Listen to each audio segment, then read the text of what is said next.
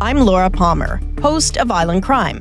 Season 6, Sweethearts, is the story of 3 teenage girls who were all murdered in Victoria, Canada, within about 12 months. So she was scared. Something out there scared her. You've just created the playground where predators can really thrive. She was a 16-year-old girl. She was a sweetheart. Listen to Sweethearts at frequencypodcastnetwork.com or wherever you get podcasts. Find your frequency. From the KISS 92.5 studios in Toronto, Canada. Are you ready? Ladies and gentlemen, this is Roz and Mocha. It's Roz and Mocha. What's going on? Hey guys, this is Bruno Mars. This is Selena Gomez. Chainsmokers. Lady Gaga. Calvin Harris. Celestia Carr. This is Ed Sheeran. You're listening to my boys Roz and Mocha. Roz and Mocha. My boys Roz and Mocha. The Roz and Mocha Show. Between Roz and Mocha, who is your favorite? Roz. Mocha. I think Mocha. You guys are so funny, man. Congratulations, Lisa! Wow! You just won $1,000. That is amazing. Y'all just made my entire morning. Keep it up. You guys are awesome, man. This is the Roz and Mocha Show podcast. Oh my God, I love this game so much. 30 seconds or less. So fun. So the game is 30 seconds or less. We take requests from fans to find out if Mocha and Dammit Maury could complete a simple task in 30 seconds or less. Some of the things that we've done in the past was, can you eat an entire lemon in 30 seconds or less? Mocha actually did do that. Snapping your fingers 101 times in 30 seconds or less. I think I won that one, right? This was one of the most painful things I've ever seen you guys do. Can you tie a tie in 30 seconds or less? Mocha banged that off in a couple seconds. Maury's still trying. Can you drink 4 cups of heavy cream in 30 seconds or less? And shockingly, both of you weirdos were able to do it. It was like 35% heavy cream. So today's is this. Can you say a word 120 times in 30 seconds or less? And that word is but. So we're going to try and keep track of this. I think we may need to try and figure it out after the fact. I don't know. I'm going to try and do my best to make little tick marks every time you guys say it. But again, the question is, can you say but 120 times in 30 seconds or less? Who wants to go first? Mocha, go first. Mocha? Oh, what? Okay, Mocha, you're up. Thanks. Shem, get in here, please, with a pen and a paper, because I'm going to need your help on this. Okay, can you say the word? Look at Mocha loosening up his lips right now. He's like licking his lips and everything else. Now, here's my question. Are you going to try and do this all in one breath, or are you going to try and do multiple breaths to just sort of make sure you don't drag? Do 30 seconds on one breath. 30 seconds on one breath. I think that's very difficult. I don't know if that's the winning combo. No, Maury, you stay right there. I need to loosen up. No, that should have happened earlier. It's the middle of the game, man. Okay, Mocha. Yeah. 30 seconds on the clock. Any time you're ready.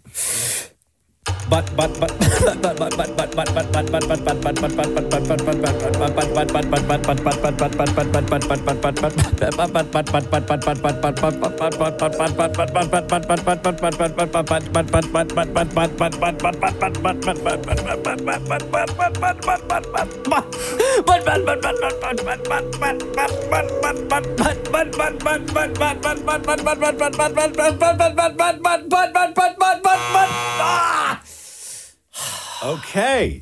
Wow. You tried to do it all in one breath. I know. But then as soon as I laughed, I did that first laugh. I'm telling you, I don't think it was wise to try and do it because you started to really, really drag, right? Okay, Dammit Maury, you are up. Can you say the word but 120 times in 30 seconds or less? 30 seconds on the clock, Mocha, and... Go. But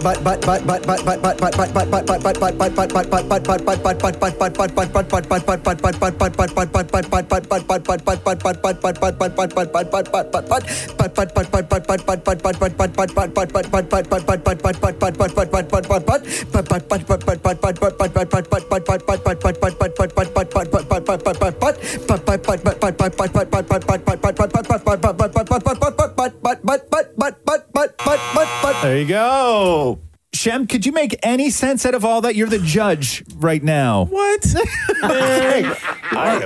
You're supposed to count, man. My hands didn't count. Okay, my hands don't work that fast. Okay, hold on here. So what I may need you to do, Shem, is we may need to take a break and come back and decide if they, in fact, were able to say the word but 120 times in 30 seconds or less. So here is the record. Mocha, this is what you sounded like. Okay. Does it help if I slow it down, Shem? So helpful.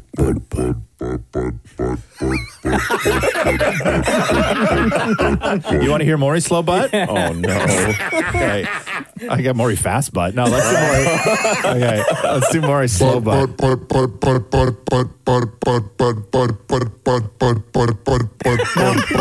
Am I correct in thinking, Shem, that some of Maury's butts weren't butts? Sound like putts. Putts, or right? Some butt. But yeah. Same with Mocha then. I don't know. Hold on here. Let me go back here. This is Mocha. Yeah, because I'm saying butt. Yeah, because you're saying, to me that sounds like butt. Maury, this is you. A couple of times you said bud. I think he started. I heard butter one time. That's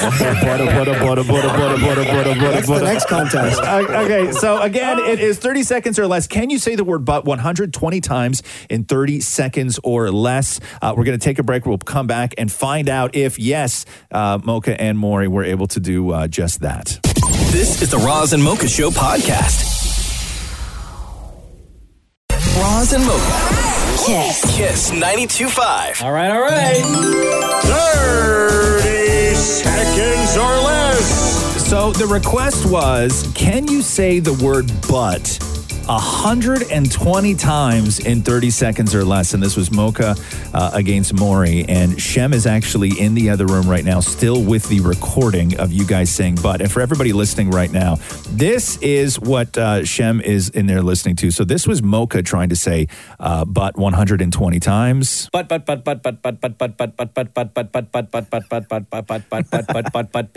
hold on, let me play the slowed down version.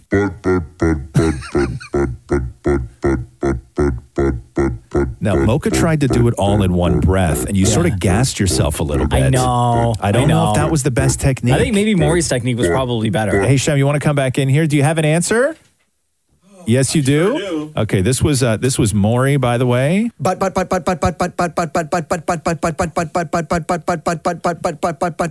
just rolls off your tongue, huh? And here's Maury. Here's Maury's slow butt. 120 times. So a couple times it sounded like you said bud or pots. I heard butter. Shem, how difficult was it to get an accurate reading on whether they managed to 120 times? You know, I've been a judge for a few of these games, and this has to be the hardest one so far. Huh? I have to say, you know, Mocha ran out of breath. Yes, but Maury had some diction issues. Story of my life. A teacher once said that. Okay, so the question: can you say the word "but" 120 times in 30 seconds or less? Let's go with Maury's score. Shem, Maury. A very impressive 116. Oh, my God! Wow. But still... Oh, my God! Still, you failed. And what about Mocha? I have to double check for this. Yes. Mocha, 118. No! Oh! Yeah. Oh, come on! Wait, who won? It's totally possible. Neither of you won because neither of you completed the task. He said it more. Neither of you won because neither of you completed the task. Oh, no. The question was, can you say the word again? But? No, you can't. We're done. We already spent so much time on both yours and Maury's butts today that I don't think we can do anything. And that's how you play 30 seconds or less. If you have a suggestion for 30 seconds or less, text Roz and Mocha now, 925-555. Hey. The Roz and Mocha Show podcast. Hey. The Roz and Mocha Show podcast. So the question was, which song did you listen to as a kid that scared your parents the most? And you can text us at 925-555. Shem and Maury, come on in here. While they're walking in, do you want me to read you some of the... Yes, please. Yes. Replies we're getting? Yeah. Friend of the show, Kai, writes in and says, definitely Candy Shop by 50 Cent. had no idea what it was really about, but my mom would get so upset. Somebody said I was 5, and my parents have a video of me singing over and over again "Wannabe" by the Spice Girls. My mom bought me a KISS record when I was about 4 and a half, 5 years old. Really? Yeah. Stand by Eminem, or really anything by Eminem, reads another text. One by Metallica, especially the chorus where it goes, "Hold my breath as I wish for death." Oh God, please help me. Another person wrote in and said anything by Nelly, especially from the Country Grammar album. Yeah. Somebody said "Back That Ass Up" by Juvenile. Again, these are songs that that scared your parents. Yeah. Thong Song by Sisqó. Yeah. Two people wrote in and said "Like a Virgin" by Madonna. Oh yeah, that's a good one. Peter wrote in and said the song "Kim" by Eminem. Somebody else who didn't leave their name. Yeah. Short D Man said my mom hated it. That song? Who sang that? I don't know. Remember that song? Yeah. Oh, no, sure, man. Damn it, Maury. Your musical tastes when you were younger, are they similar to what they are now, or different? Oh, completely similar. Okay, I gave you two options. Completely, one's this way, one's that way. Why did this scare your dad? Well, if you play with, one was like really like loud and obnoxious. Okay, and the other one was incredibly gay. Oh, okay. So let's go.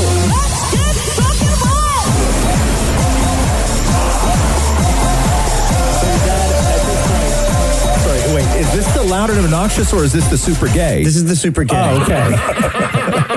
So at this point, your dad didn't know you were gay, right? No. Okay. Okay, and then the other one is. So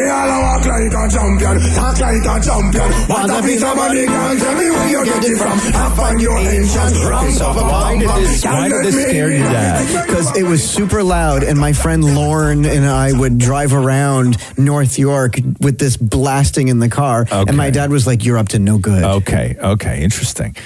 And what was the super gay one called? Let's Get Soaking Wet. That's it. Okay, I get it now. What about you, Sham? This is a safe space, right? Yeah. As in, like, what, the world right now? Room. Okay, yeah, sure. So I had this, like, weird sort of, like, stripper obsession. Not, like, with strippers, but culture. Like, stripping. Yes. When I was younger. Because you wanted to do it, or you were obsessed with watching other people do it? I wanted to do it. I can introduce you to my Uncle Michael. Yeah. I wanted to be a stripper. I consciously took my clothes off and would, like, strut up and down the house. No, you would not. And how old are you at this age now? Oh, man, like 12? 12. Okay. Yeah, right, I was old enough to know better. And so this is your stripper song. This was my song. Yeah. Okay. I couldn't help myself, man. Like 12-year-old naked chef. I wanted to do the house with this song. Did you get grounded for this, or what was the punishment for this in the house? Those who don't hear must feel. Right? Yes. Look. Okay. You know the look. You. I got you. Okay. So Shem was a 12-year-old stripper at home. That's great. Mocha, what was your track that scared Vern, your dad? Straight out of Compton.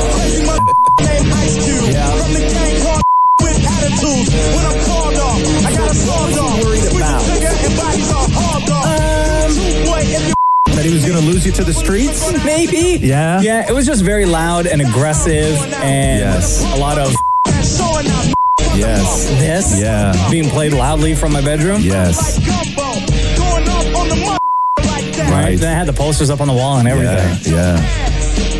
So this one wasn't necessarily a fan favorite at all. No, it didn't go over well at the house. No. Yeah, I was like I was really into metal when I was younger, and metal was fine, but a lot of dads, the big fear in the 80s was that parents were going to lose their children to Satan, right? That you were going to become a devil worshiper because for some reason metal just had that metal had that reputation that we were all going to just start worshiping the devil and start doing all sorts of sacrifices and whatnot. And I was always like, no, it's not like that.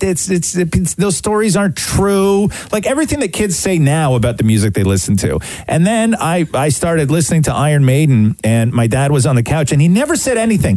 But as the beginning of it was playing, I remember I looked into the living room, and all he did was look sideways at my bedroom door. Yeah. Listened, and then just looked back and continued reading what he was reading. And I knew that he was like, it's all starting. Woe to you, O earth and sea, for the devil sends the beast with wrath, because he knows the time is short. Brand new stereo, too. Let him who hath understanding reckon the number of the beast, for it is a human number. Its number is 666. Yeah, I'd be scared too if I were your boss.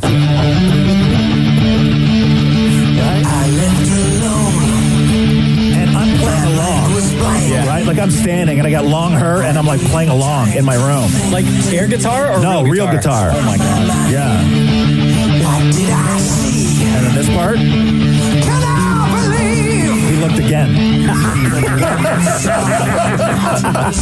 So yeah, so mine was Number of the Beast by Iron Maiden. That was my track. Two more texts to read to you that we got. Yeah. Songs that scared your parents. Somebody said, Color Me Bad, I Want to Sex You Up. Oh yeah, definitely. That person said I was 8 years old. Yeah. Oh, no. Oh, no. Somebody else just wrote and said, I got in so much trouble for singing Shaggy It Wasn't Me at school. This is the Roz and Mocha Show podcast. It's a day to celebrate, as we do every single year. What day is it? Well, it's the year 5781, Roz. I didn't say, so what year is it should have been my question. It's the year 5781, Roz. And what is that, More? Explain it to people, please. It's the Jewish New Year. We're celebrating Rosh Hashanah. That starts tonight. Okay. Yeah. It's the beginning of the Jewish New Year, as I mentioned. We celebrate by eating apples and honey. We eat fish heads to symbolize... Do you, or are you supposed to? You're supposed to eat fish heads. You don't eat fish heads. What are you eating tonight, though? Oh, like hamburger and fries, right? No, and that's the thing. Like, every year I go to my grandmother's, but this year everything's virtually. Right. Virtual. Yeah. There's no way Matthew's going to sit down and have a fish head with you. No, not at all. I love you and all, but like, you know. Yeah, we will pay double that surcharge for Uber Eats tonight. All right, so what? Explain the shofar. So this is to sort of ring in the new year. And it is a what? It's a ram's horn. I bought this one in Israel. Okay, so you have a ram's horn in your hand, and it's like, it's not huge. Is that like normal size? No, they go quite large. Oh, they do? Like, you can get a huge horn. I much prefer this particular smaller horn. Yeah, okay. It's just easier to blow. It's easier to handle, right? Yeah, okay, cool. I gotcha. Okay, so what's the process here? I think historically... Tradition on this show is Mocha will say the calls, and I will do the blows. Okay. Hold on. Let me see the shofar. Yeah. What? There's no way to cheat blowing the shofar.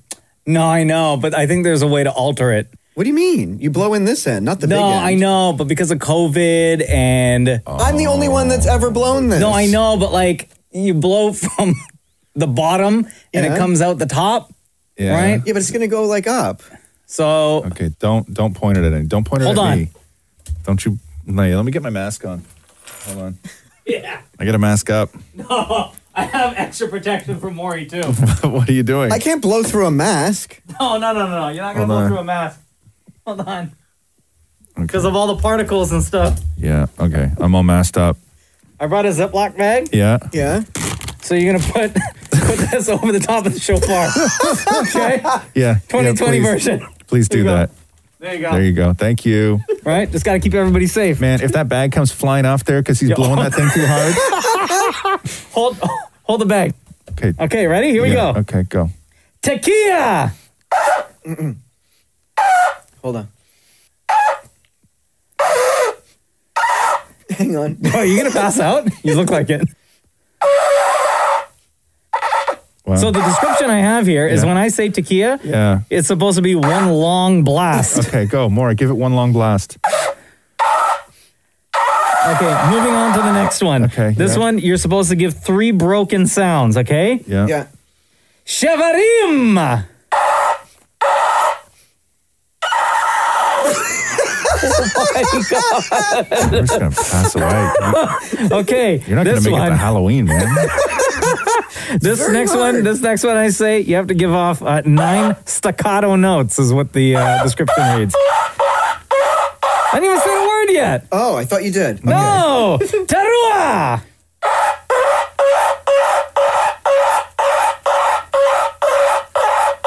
Wow. That was 13 or 12. Okay, now this is the big one. You ready for the grand finale, Dan Mori? Okay. Tequila Gedola! Oh.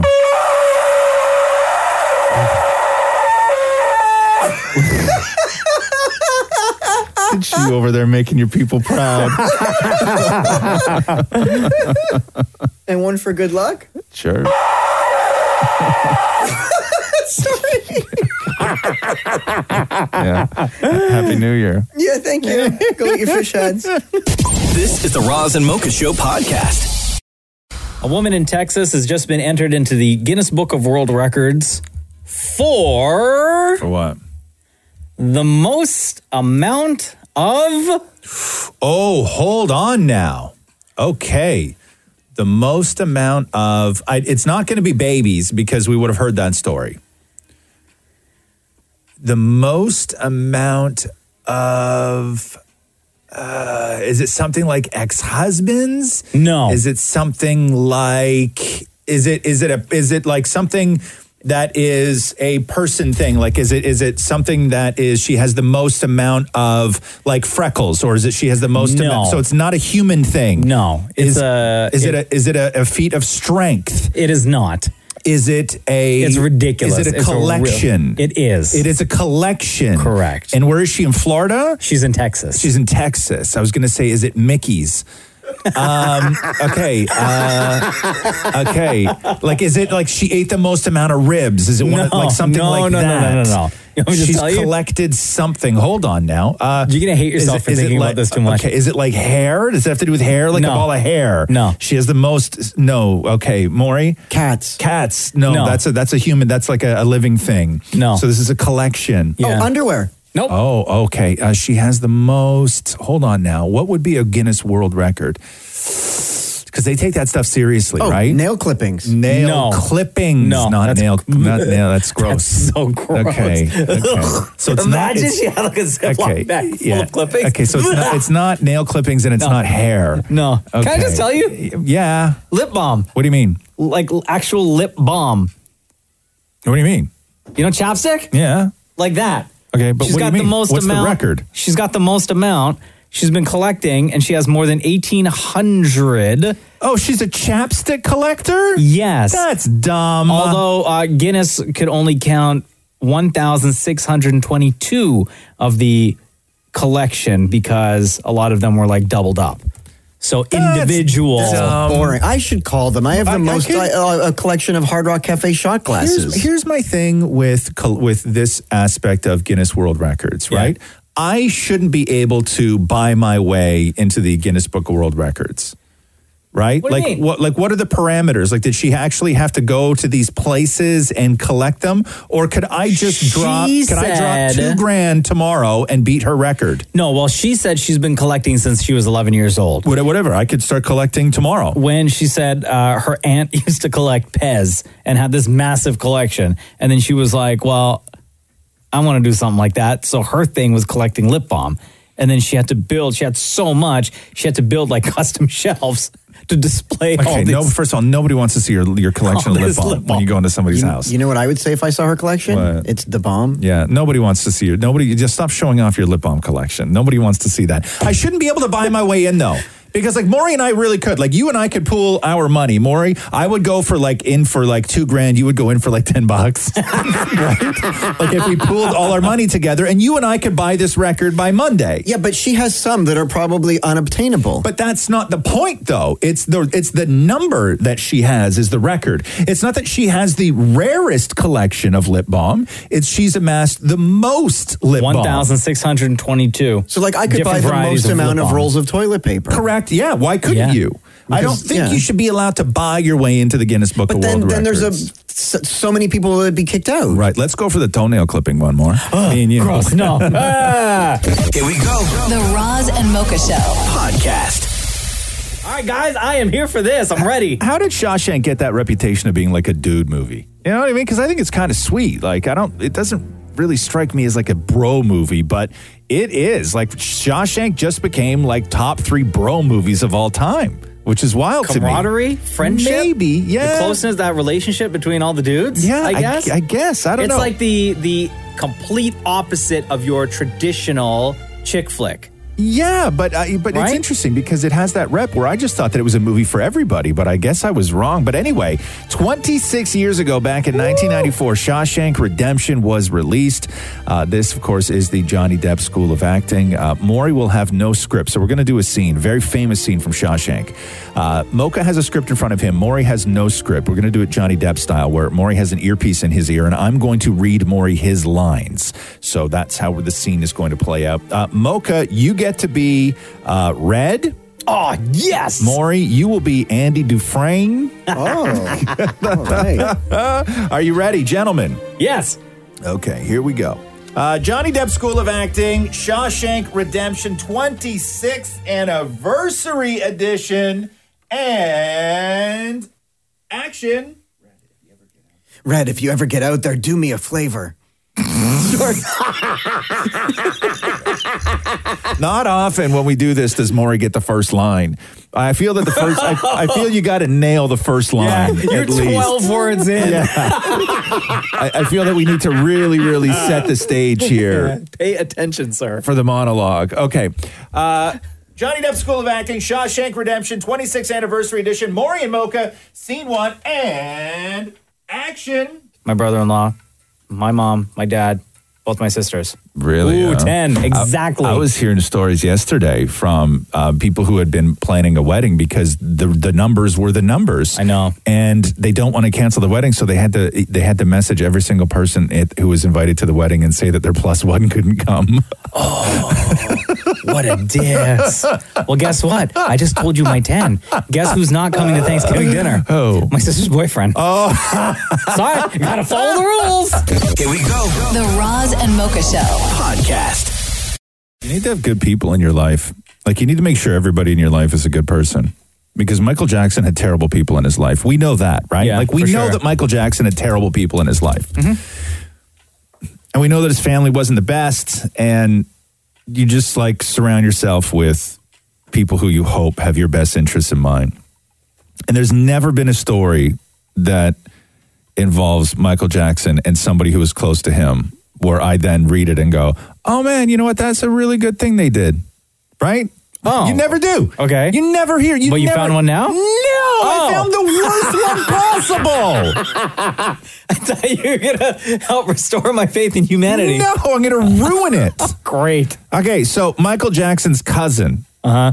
Okay? His cousin Jackson. Marsha Jackson? Yes. Okay. I don't know what her last name is. I'm assuming it's Jackson. Let's just say it's Marsha Jackson. Marsha Jackson apparently went into Michael's room after he died. I didn't even know there was a Marsha Jackson. Okay. But I know if I did have a cousin named Marsha that was in any way like this, the woman wouldn't even know where I live, let alone be able to get access to my bedroom, whether I was alive or dead. How dare you, cousin Marsha? So she's trying to turn a buck, right? Of course. So what she did was she went into Michael Jackson's room and took like the propofol tube that was in his arm when he died and stuffed it in her part. Listen to her. Listen to how proud she is. No. Listen to how proud this woman is. Listen. Shortly after Michael died, I went to the house. I was able to go in and go to the bedroom. This was over by the stand. And what I did, I took it and put it in my purse. This actually belonged with Michael Jackson. It had some white, like milk fluid inside of it, which later on dissolved. But this is actually Michael right here, DNA. That's what made me grab it, the blood. And this is one of the IVs, the last one actually, that he had in his arm when he died. Oh, my God. Right? Come on. Yeah, sitting there listening to Freebird. She wants $2,500 for it, too. Oh, but who does that? That ain't right. Who does that? That ain't right. Like, what are you where you have, like, first of all, your cousin's to a legend, an icon. and he dies, and you go in and you start looking around for stuff to sell, and the thing you grab is the IV tube that was feeding him propofol, and you notice that there's blood on the end of it, DNA, so that means even more money. Like, what is the matter with that people? That is disgusting, and you're a despicable person. And I don't know even where you sell something like that. Like, who allows you to sell something like that? You can't put that up on eBay or anything. No, I don't think you can put that stuff on. No auction house is going to say, yeah, we want this. No, weirdos. Like, then you're dealing with, like, the dark web weirdos. Yeah. Right? I don't even think you can put that up on, like, Kijiji. No, I don't think you can. But it still has. But yeah, I think you're right. Dark web. Yeah. Or, like, who people wants that, though? But what do you do? Or just, like, regular, like, people maybe like DMing her or something. Who buys like that though? Like, what are you going to do with that? Someone will. Some whack job. A bunch of people will want to buy it, and then the offers are going to go up and up and up. Yeah, but you need good people in your life, man. He had terrible people in his life. I honestly thought when you started this story, it was going to be a feel good, like, yes, I found one story about one person that was really good to Michael Jackson. Yeah, I'm going to find a story about somebody who treated Michael Jackson with compassion. Okay, good luck. Roz and Mocha's Fix My Life. What advice can you guys give me? Okay, so my question is... Got a problem you can't fix. Roz and Mocha got you. Hi, Julia. It's Roz and Mocha. How are you today? Hi, I'm good. How are you? Good. How old are you? I'm 24. Okay, perfect. So, Julia Rose says, Roz and Mocha Fix My Life. For the past 3 years, I've been in a wonderful and loving relationship with my boyfriend. Before we got together, I had been in an 8-year relationship that was very unhealthy. My boyfriend at the time had controlled everything I did in my life and who I did it with. I wasn't allowed to have friends that were boys. I couldn't text people after we said goodnight to each other, and I couldn't talk to or hug other guys. My current boyfriend is the complete opposite. He's got tons of friends that are girls that he Snapchats with, hugs them, buys them coffee, and goes on outings with them.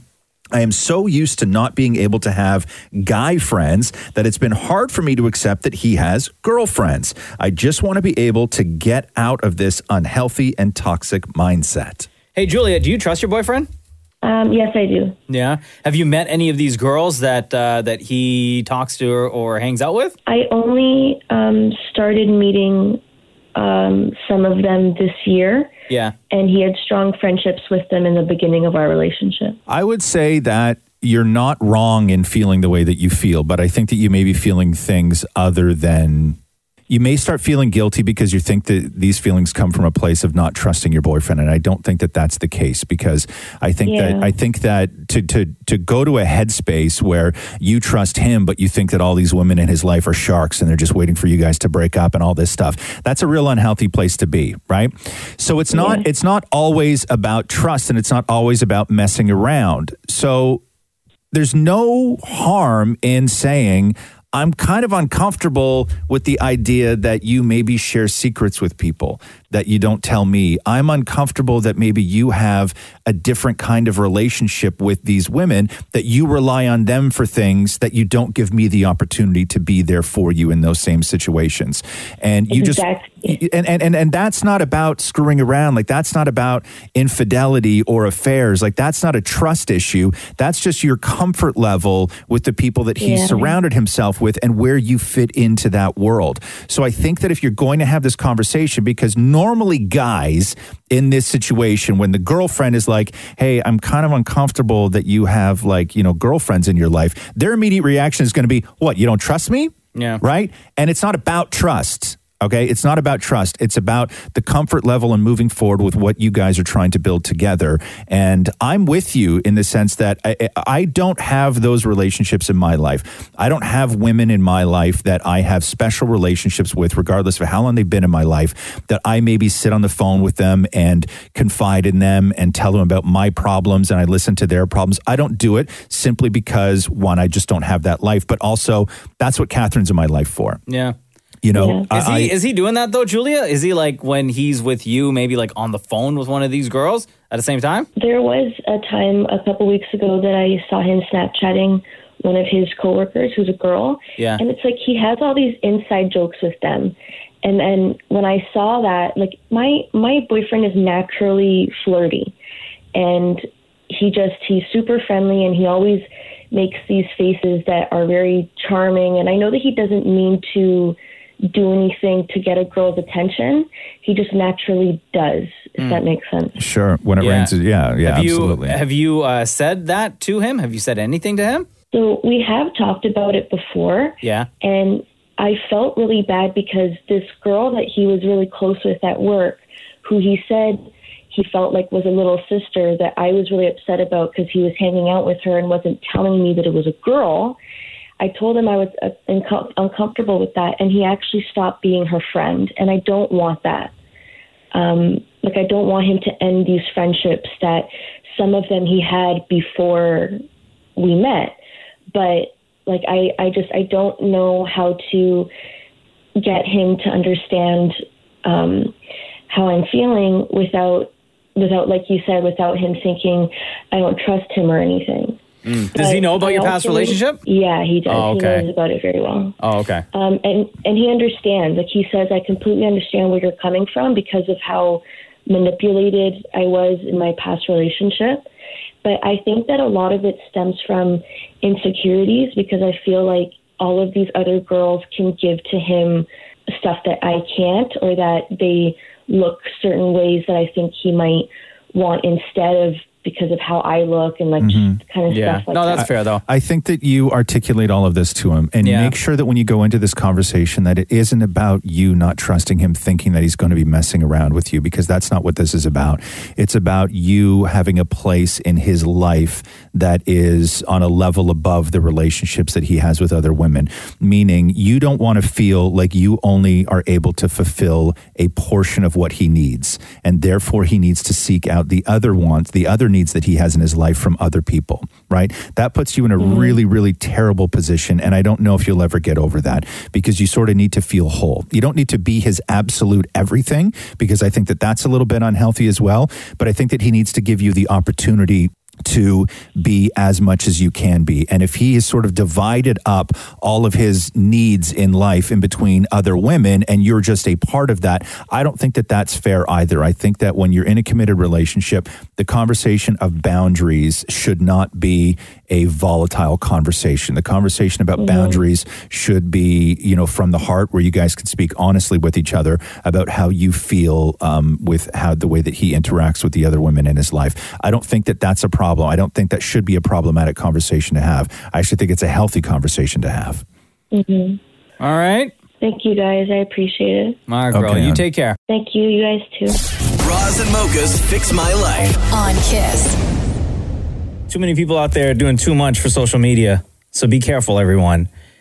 As I tell you the story of a woman in the UK who was in the car with her friend was driving, and this woman was sitting in the passenger seat and started hanging out the passenger window on a busy highway for a Snapchat video and fell out of the car onto the highway. Of course.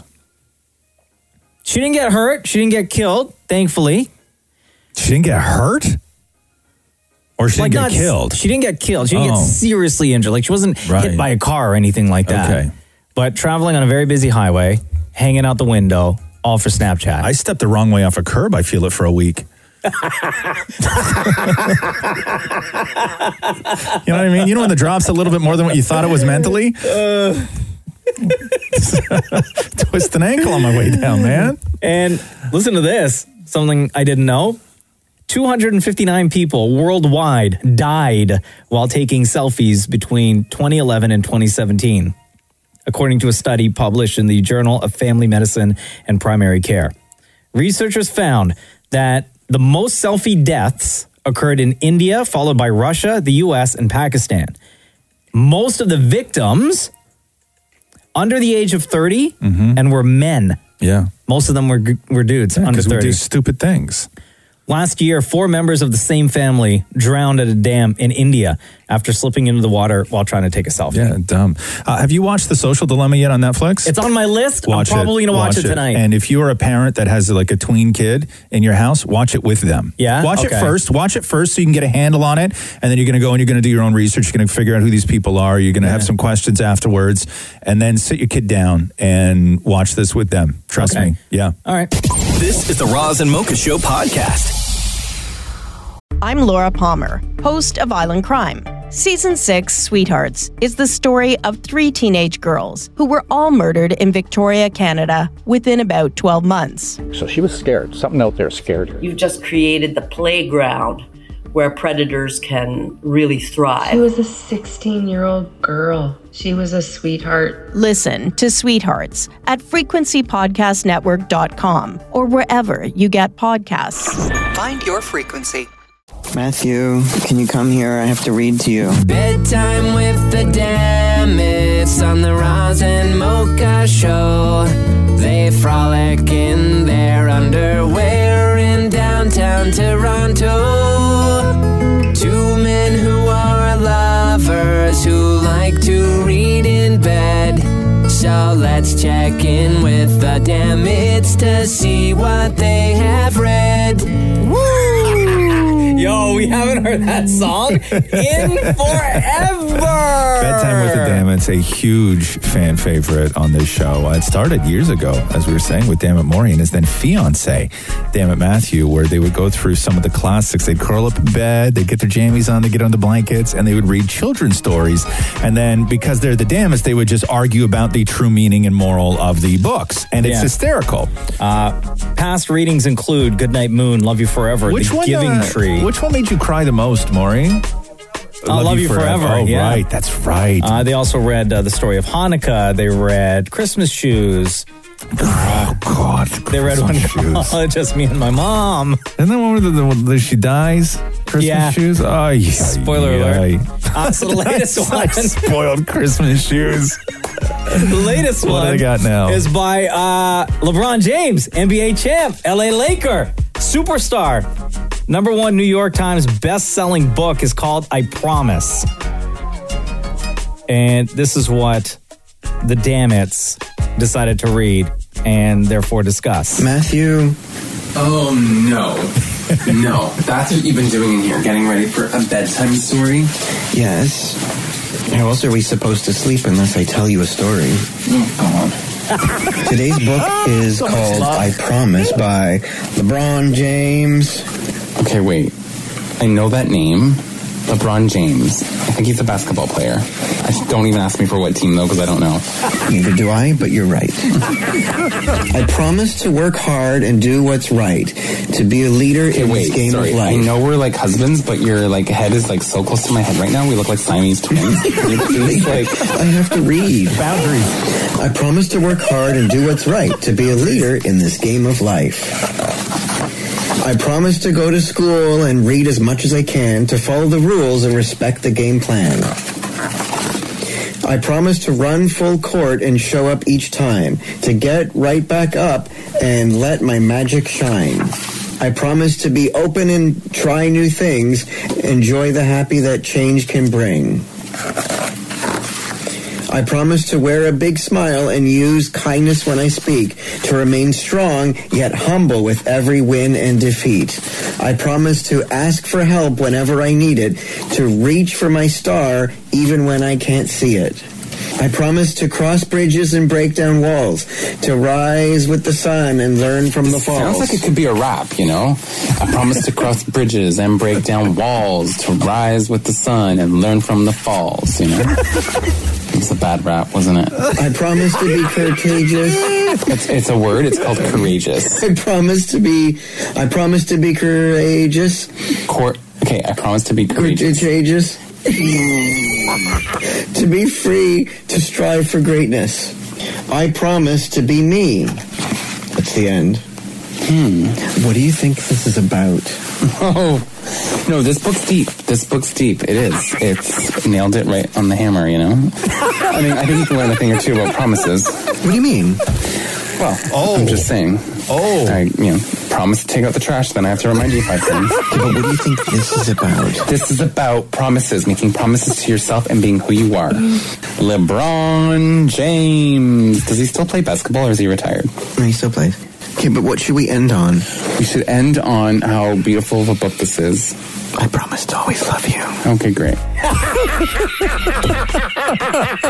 And now, ladies and gentlemen, it's Bedtime with the Dammits. This is the Roz and Mocha Show podcast. Hello, hello. This is the Roz and Mocha Show. What's your name? Hi, this is Rashmi. What's up, Rashmi? How are you? Is that Mocha? Yo. So I want to know, how did Maury get back in the bedroom? How did Maury get back? Oh! Because Maury forever had been sleeping on the couch. Maury, get back in here. Yes, because Maury and David Matthew, his husband, they got a dog at the beginning of the year. Yeah. And the dog, what was the story again? The dog was making too much noise, or the dog was trying to get in the bedroom, and then Matthew kicked you out. What happened? The dog would sleep on the bed in the floor of the living room. Right. And if it needed anything, then I had to be there for it to let me know if it needed a sandwich or something. Right. Because Maury's always barking and stuff, right? In the middle of the night. Yeah, and Matthew didn't want to be disturbed. Right. Yeah, so Maury had been sleeping on the couch for weeks and weeks and weeks. Are you back permanently now in the bedroom or no? I am. You are? Except for weekends. Oh, why? Because on weekends. No.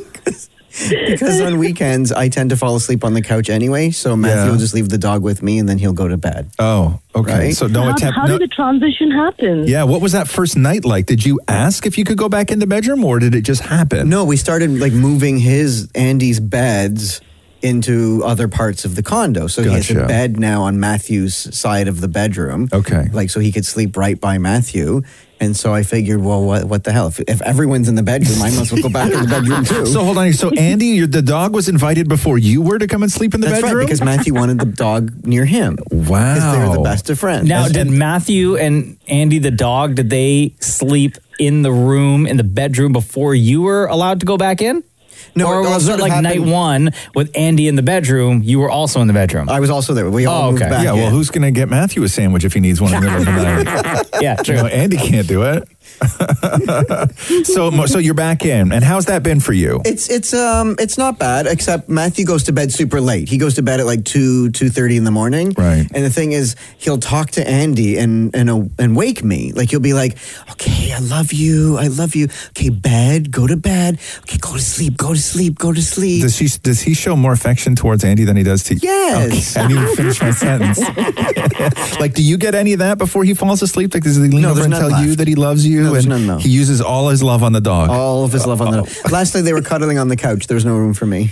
Oh, no. Where'd you have to sit? Like on the floor? No, I slept on the chaise. Yeah. Oh. Yo, and now, like, your dream, we've said forever, your dream since you started dating Matthew and then eventually got married was to always, always, always get a dog. Yeah. You kept getting shut down every single year. And now you finally got the dog and that dog didn't even love you. And we discussed divorce once, like what would happen. Who did? Matthew and I. Okay. Like if like, you know, we joke sometimes like, oh, you know, if I ever got divorced. Hysterical. Right? And Matthew said that he would keep the dog. Yeah. He would get the dog. Oh, no. He would get the dog? Yes. Oh, but I would have to keep paying for the vet bills.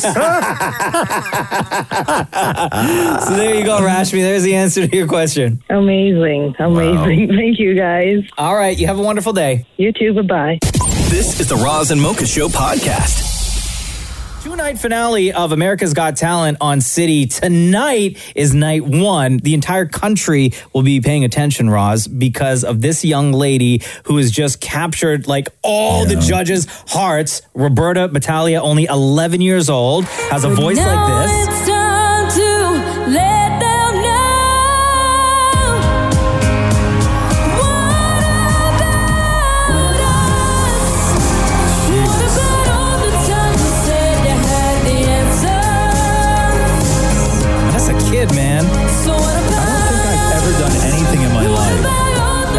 She sings this song. You know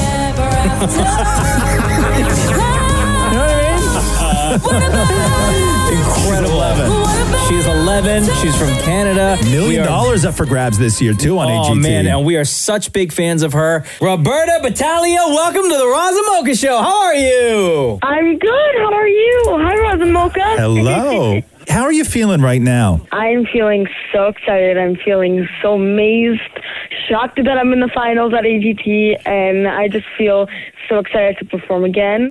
And it's going to be my last performance, so hopefully it goes well. I hope I impress you guys. Are you allowed to say what what you're performing? Can you tell us? No, unfortunately not. It's a surprise, and that's why you got to stay tuned. Is it something that you've done before? Well, it is something that I've done before, and you know, it's a great song that I hope sends a nice message to the viewers watching AGT. Okay. And the singer of the song is a wonderful person too. So aww. I hope the audience likes it. Yeah. Where do you get the confidence from? Because I want to get your opinion, so maybe you can help out, you know, a few other kids your age who don't have that thing where they can stand on a stage and they're terrified of putting themselves out there and they're terrified of failure. Where do you get this from? Like, what is your mindset before you go out and perform? Totally. I really don't know where I get this confidence from. I guess it's just my personality. I mean, it has to be a very positive one, and you always have to go with the mind. Like, determination is a really big thing that you have to have in life. Yeah. I was really determined to go on AGT, and I wanted to chase my dream, and here I am now, and I'm in the finals. So it's really important to be here. I feel really grateful. And never be afraid of failure. Never have any nerves. Just go on the stage and do your best. Roberta Battaglia is on the Roz and Mocha Show. She's a finalist on AGT tonight. On City TV is night one of the two-night finale. How much does the winner get? What's the grand prize if you win this whole thing? $1 million. And all the finalists go to Vegas. So right now, girl, you're too young for Vegas. No, you're too young for Vegas. I'm really lucky for you're that. Too young for Vegas. Your parents can enjoy that trip. Trust me. So while you're out there for AGT, where are you and your family staying? Well, we're staying at a hotel here in Universal, in Universal City, and it's really, really fun because it's at Universal Studios. This year it's a change because usually the live shows are done at Dolby Theater in Hollywood, but we are still in Hollywood, and it's a big change, and change is good. So what are you guys doing with when you're there at the hotel? Like, what are you doing throughout the day when you're not doing AGT stuff? Like, do you get kind of like the run of Universal, or do you have to stay isolated in your hotel? Well, there's a few days of isolation, and then we start with rehearsal. We start with choreography, song choice, filming, interviews and press and stuff like that. So it's really, really busy. There's a lot of hard work behind it. And, everyone's been working really, really hard. So. I hear you didn't mention any of the Zoom classes that you have to do for school in your busy schedule. Yeah, well, I will have to start doing that as well. School is starting too. Hey, Roberta, are your folks there? Oh, my parents are here. Can we talk to one of them real quick? Well, they want to talk to you, Mom and Dad? Yeah. Hi, Roz. Hi, Mocha. Hi, Mrs. Battaglia. How proud are you? Gabriella. What's this journey been like for you and your family watching Roberta go through the AGT process? Well, it's been so surreal, overwhelming, just to see your daughter going for her dream, really. It's been just a fantastic experience just to see her up on stage, knowing that this was a dream come true for her. And she's so determined, and we are very, very proud of her. Love, just between the three of us, how, if she does win all of this, and it's $1 million, how much does she get right away? How much did you guys keep until she's much older? Like, what? Like, have you guys had that conversation of, listen, if you win all this, of course you're going to get some, but what's that sum? What's that number that she gets to piss away right away? Well, we don't know yet. She keeps saying that, yes, I want to help Mommy and Daddy, but, like, you know, most of it will go away for her for schooling, studying, vocals, piano.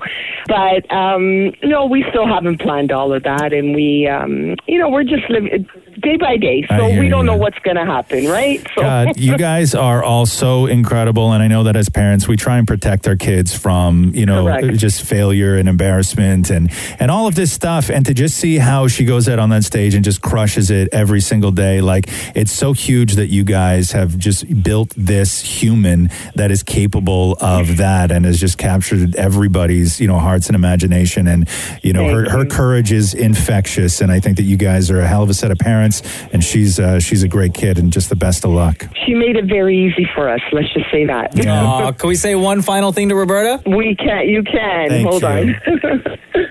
Thank you very much. And we love you guys. We love you. We love you right back. Okay.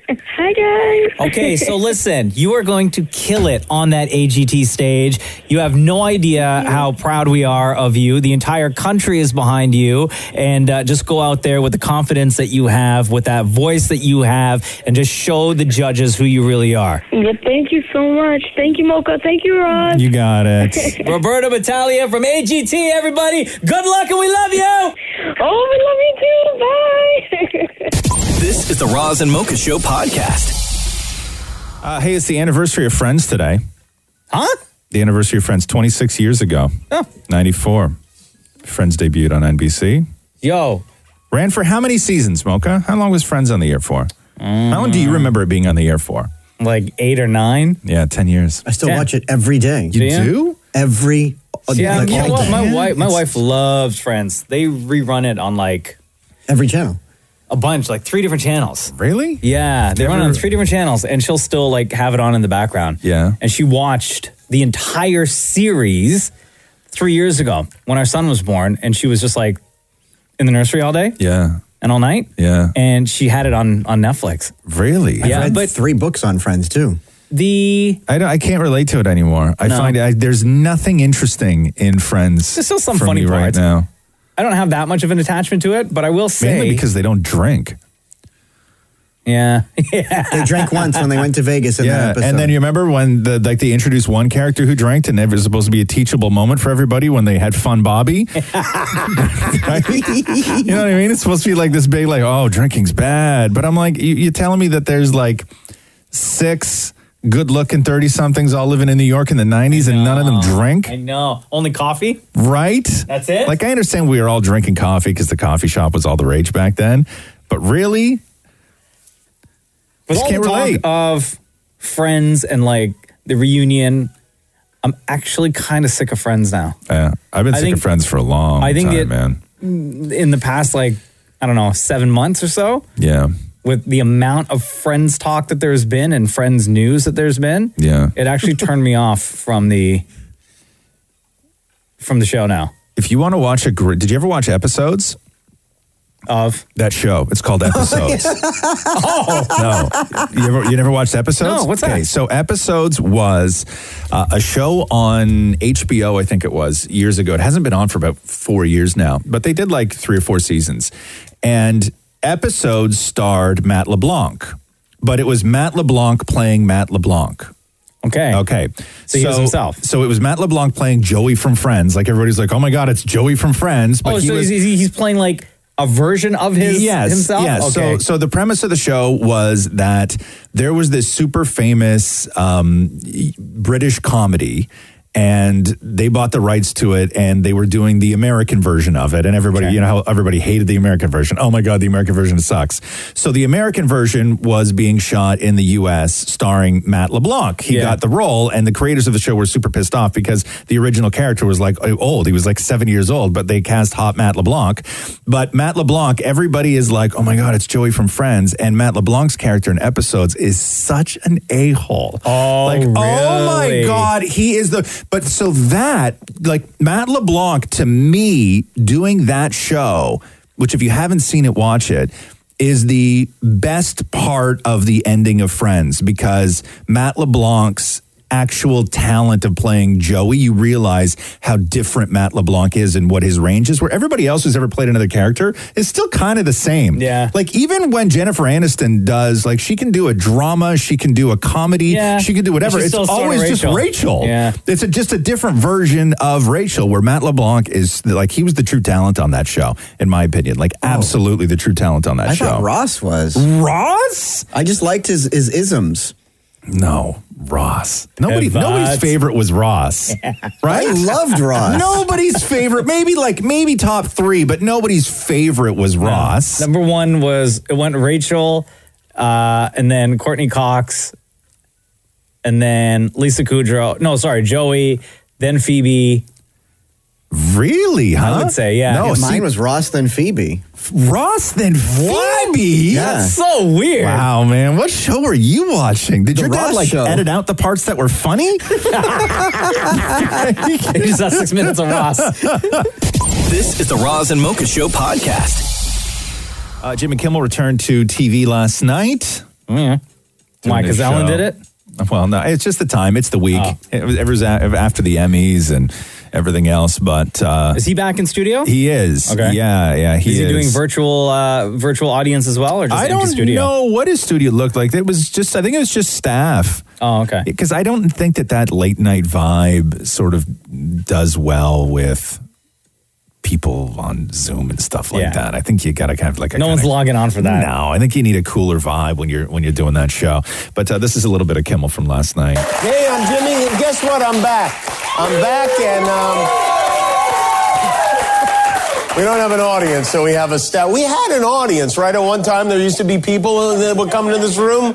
Okay, well, this is our first show from our studio since March of 2018, I think. I've been at home for the last few months working on a COVID vaccine. I'm very close, but now, like the McRib, I am back at work. It's weird being back in an office after 6 months at home. We're being very careful. They divided our office into zones. We have Zone A, Zone B, and Zone C. It's like, I'm not sure if I'm hosting a show or boarding a Southwest Airlines flight. Everyone's wearing masks with the clear plastic face shields. Yes, it looks like, everyone looks like they're in a Daft Punk cover band here at this. Right. Could you imagine if you were on the staff and you just hated Jimmy Kimmel, but they stick you out on the floor and they're like clap and laugh? Yeah, we need you to laugh at the punchlines. Yeah, not that I think people hate Jimmy Kimmel. Also, like, there's the people that are on the floor probably wrote that joke. Totally. Like, how funny could it be? Yeah, they know. They know what's coming up. But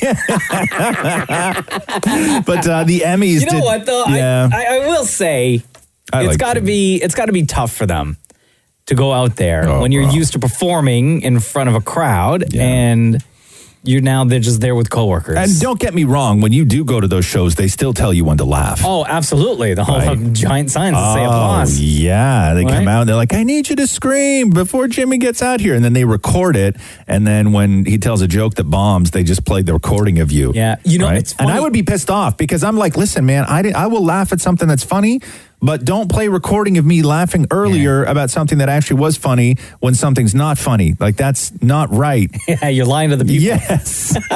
When we went to see Fallon, we went to Fallon in New York, and it was the same thing. It was like a floor producer or whoever came out and was like, okay, before Fallon comes out here, you guys are going to be animated, you're going to be loud, and this and that and this and that. And then at one point during a break, they recorded us like all... Like, Jimmy wasn't there, and the band was just, like, chilling. Yeah. And they recorded us all cheering and, like, shouting and woo! Yes. And people do it because with the possibility of maybe being on television or you just want to take part. Like, everybody just buys into it. As soon as you walk into those studios, everybody just buys into it. That was me. Are you kidding? Oh, did you? Man, they saw me in the aisle. Yeah. Jimmy walked by. Yeah. And he was like, hey, how you doing? I was like, Jimmy! Yeah, I know. What's up, man? My wife and I love you. I shook his hand and everything. Everybody buys into it. Everybody. They could have said to you, okay, so Mocha, here's what's going to happen. What's your name, Mocha? Okay, cool. Where are you from? Toronto. Oh, yeah, Toronto. Okay, so anyway, what's going to happen is when Jimmy walks down, I need you to take the guy beside you. And you're like, okay, that guy in the wheelchair, like he's like 80. Okay, I need you to grab him, put him on your shoulders, and start dancing down the stairs. And you'd be like, that sounds dangerous, ladies and gentlemen, Jimmy Kimmel. And you would be have a guy who's not here. Wheels, we're gonna dance. Yes, like everybody just buys into it when you're in that environment absolutely. Of a television show, and it's so wild. I bought into it. This is the Roz and Mocha Show podcast. Welcome to the first day of fall, everybody. Yeah, it's happening today, huh? This is it. In order to celebrate the first day of fall, Damon Morey decided to make some cold calls right across the country. Okay. In an attempt to lift people's spirits and tell some fall jokes. Oh, is it because we're depressed that fall's cut? It's getting darker earlier. I know that's a little depressing. I know. I don't like that part of it. Okay. So this is part of the reason why Dammit Morey wanted to try to cheer people up. Hello? Hi there. It's Morey from The Roz and Mocha Show. Hello, how are you, sir? I'm very well. How are you? Oh, my goodness. Happy first day of fall. Thank you. Same to you. Okay. I'm going to do my intro first. Hang tight, and then I'll tell you a joke, okay? Stay right there, okay? Oh, no. All right. Okay, here we go. Roz, what are you talking about? I've been falling for you for years. If these fall puns won't leave you smiling, oh, gourd, fall is here. You better believe it. Hi, are you ready for a joke? Yes, I am. What is the cutest season? I don't know. Autumn. Oh, your joke was terrible. Oh, wow. Hello? Yes, my man. Happy first day of fall. I've got a joke for you. Why? Because it's the first day of fall. Are you excited for fall? No, I'm not excited about fall. Why? Fall is fabulous. You know, pumpkin spice lattes, fireplaces, cuddling up with the one that you love. I do not drink caffeine. Would you like a joke? Maybe that'll make you less crusty. Sorry, I'm just going to hang up. Well, let me tell you the joke. Oh, hardcore. Hello? Hey, it's Maury from the Roz and Mocha Show celebrating fall with a joke. Oh, no, I haven't got the time for it, Maury. Thank you so much. You don't have for a quick joke, a very quick joke. Thank you so much for calling. Okay. Oh, so polite, though, at least. No, not at all. Hello? Happy first day of fall. Same to you. What did the tree say to autumn? Have no idea. Leave me alone. Did you like that? Yeah, it's quite nice. Wow. Hello, who is this? What do you call a tree that doubts fall is coming? I am unaware of the answer. Okay, it is in disbelief. Yes, but they are spelled differently. One is spelled L-E-A-F, the other is spelled L-I-E-F. Okay, happy fall.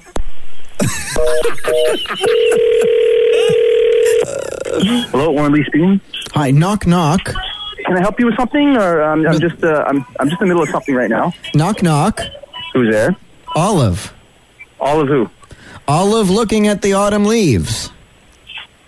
Didn't resignate. Olive is instead of I love. Uh huh. Because it's the first day of fall. I love the autumn leaves. Yeah. Olive, I love. Yeah. Yeah. Okay. I mean, it's kind of close. All right. Happy fall. Hello. Happy first day of fall. Thank you so much. How do leaves get from place to place? The wind blows. No, just go, I don't know. Oh, I don't know. Very good. Okay, so we'll start again. How do leaves get from place to place? I don't know. With automobiles. With automobile? Yeah, because it's fall, which is autumn, so like automobile. Oh, autumn. Yeah. Ah, success! This is the Roz and Mocha Show podcast. Time Magazine's 100 Most Influential People of 2020. That was released. Oh, nice. Yesterday. And a couple things. One, Taylor Swift was praising Phoebe Waller-Bridge on her own channels, which is great because Phoebe Waller-Bridge is incredible. Did you watch Fleabag? I did not. You did not. You and Jenna should watch Fleabag. Fleabag is so, I know, my God, dude. At the award show last year, cleaned up. Actually, all the award shows. Yeah. I think everyone was talking about it. It's really, really good. It's really fun. It's a great show to watch, like, as a couple. Yeah? It's super, because they're quick. They're very fast episodes, and there's only 2 seasons. Oh, okay. So it's not like a huge investment in your life. What's it about? I don't even know. Just watch it. Okay. It's a girl who's just like messed up but awesome and doing her best, and it's crazy. It's so much fun. It's such a great show and emotional and everything else. Couple of the names on Time Magazine's 100 Most Influential People. The Weeknd is on there for musicians. Halsey's on there. Jennifer Hudson's on there. Selena Gomez is on there. Michael B. Jordan is on there. Ali Wong is on there. Fauci, Dr. Anthony Fauci's on there. Biden's on there. Trump's on there. Angela Merkel's on there. Gabrielle Union is on there. And then you get to Megan Thee Stallion. Yeah? Yes, sir. Savage. Yes, sir. Megan Thee Stallion, one of Time Magazine's most 100 influential people. I'm like the girl's girl, and I love to support women. When I was younger, I only hung around my grandma, my aunt, and my mom. Like, I didn't really hang around a lot of kids for the first 8 years of my life. My dad was in jail. we weren't rich, but my mom made me feel like we were rich. Like, she took care of me, and my grandmother helped, and my great-grandmother helped, and they were working these regular jobs, and they were just trying the best they could to just make me feel like I was a princess. If you have an issue with what I'm saying, don't listen to it. Tune out, because I didn't ask you to tune in. I love, you know, the fact that we have so many women in music right now. So, like, I just feel like it's better to work together because we could really just take over all of this. Oh, man. All right, there you go. Megan Thee Stallion, one of Time Magazine's 100 most influential people of 2020. I love her. Here we go. The Roz and Mocha Show podcast. Kara, how are you? I'm good. How are you? Good. Welcome back to the Roz and Mocha Show. Here is the text that we got from Kara, Roz, because we talked to Kara back in July. Okay. And her story is that they, her and her family unexpectedly had to put their dog down. Oh. She said, it was such a difficult time and my kids and I spent weeks crying off and on. I didn't think I would get another dog for a really long time, but Roz talked about how it really helped his girlfriend, Catherine, and daughter, Roxy, after they had to put their cat down to get a new kitten. So, not long after speaking with you guys, I made the move and started looking for another dog. Oh, no. So, Kara, what is the update? Well, I just got her on the weekend. Yay! What kind of pup and what's her name? She is a Morkie, so she is part Maltese, part Yorkie, and she's 1.5 pounds right now. Oh my God, so tiny. Yeah. She's so tiny. Her name's Piper. Piper, nice. I love it. Yeah, and I surprised my boys with her yesterday after school. They didn't know they were going to get her. Aww. And what was that like when they saw little Piper? Oh, they were so excited. I taped it, like I videoed it. And, you know, they've been through so much in the last few months, not just with COVID and losing their dog, but, you know, just other family hardships and whatnot. So this was the first time. Sorry, am I getting all choked up? No, go ahead. It was the first time that I've seen them light up like that in a really long time. Yeah. Like they were just so happy, smiling, laughing, giggling. They were in their glory. Yeah. And it was just amazing to see. I'm so happy for them. What you did was a great mom move on so many levels. Big time. Now, let me guess, like zero homework got done yesterday when they got home, huh? Oh, zero homework. I mean, I forgot how hard it was to have a puppy. It's atrocious. Right now. For the first night, and she didn't sleep, and it was like all night crying, and then I tried to go to work, and I mean my house is destroyed. Yes. Our cat, like Mumu, who's the little boy that we brought in after Coco died. Mumu just turned 1. He just had his birthday on Sunday, and he is still a holy terror. So he runs up the wall. Yeah. Right? Like a spider. So he runs down the hallway, and as he's going around a corner, instead of doing that thing like you see in cat videos on Instagram where they just slide on their ass and then they make the corner, he doesn't stop. And what he does is he runs down the hallway, doesn't stop, but instead he jumps and then turns the corner while running sideways on the wall until he gets to the stairs, and then he jumps off the wall and starts going down the stairs. So he does this huge loop, right? And he is an absolute holy terror, but I'll tell you, and I look at him all the time and I'm like, my man, you are a beast, but you are so good for this family. I love what you do with the space in this house, because you make everything fun again, because you're an absolute psycho, and he is he's such a shining I don't even know, just like a thing in our house that is, he's a mood changer. He absolutely is, and I hope that the new pup for you guys is that same thing. Yeah, so far so good, and I think it'll continue to be that way. She's so feisty. I was expecting like this little, especially because she's only 1.5 pounds right now, I was expecting this shy little innocent girl. Yeah. And I ended up with my 3 boys incarnate of the dog, because she's just wild. And it's going to continue that way too. Oh boy, like yeah, it's and she was alone for the very first time yesterday because I had to go to work, and she trashed her playpen. Like she just oh no, the little water dish upside down, chewed apart her puppy pad.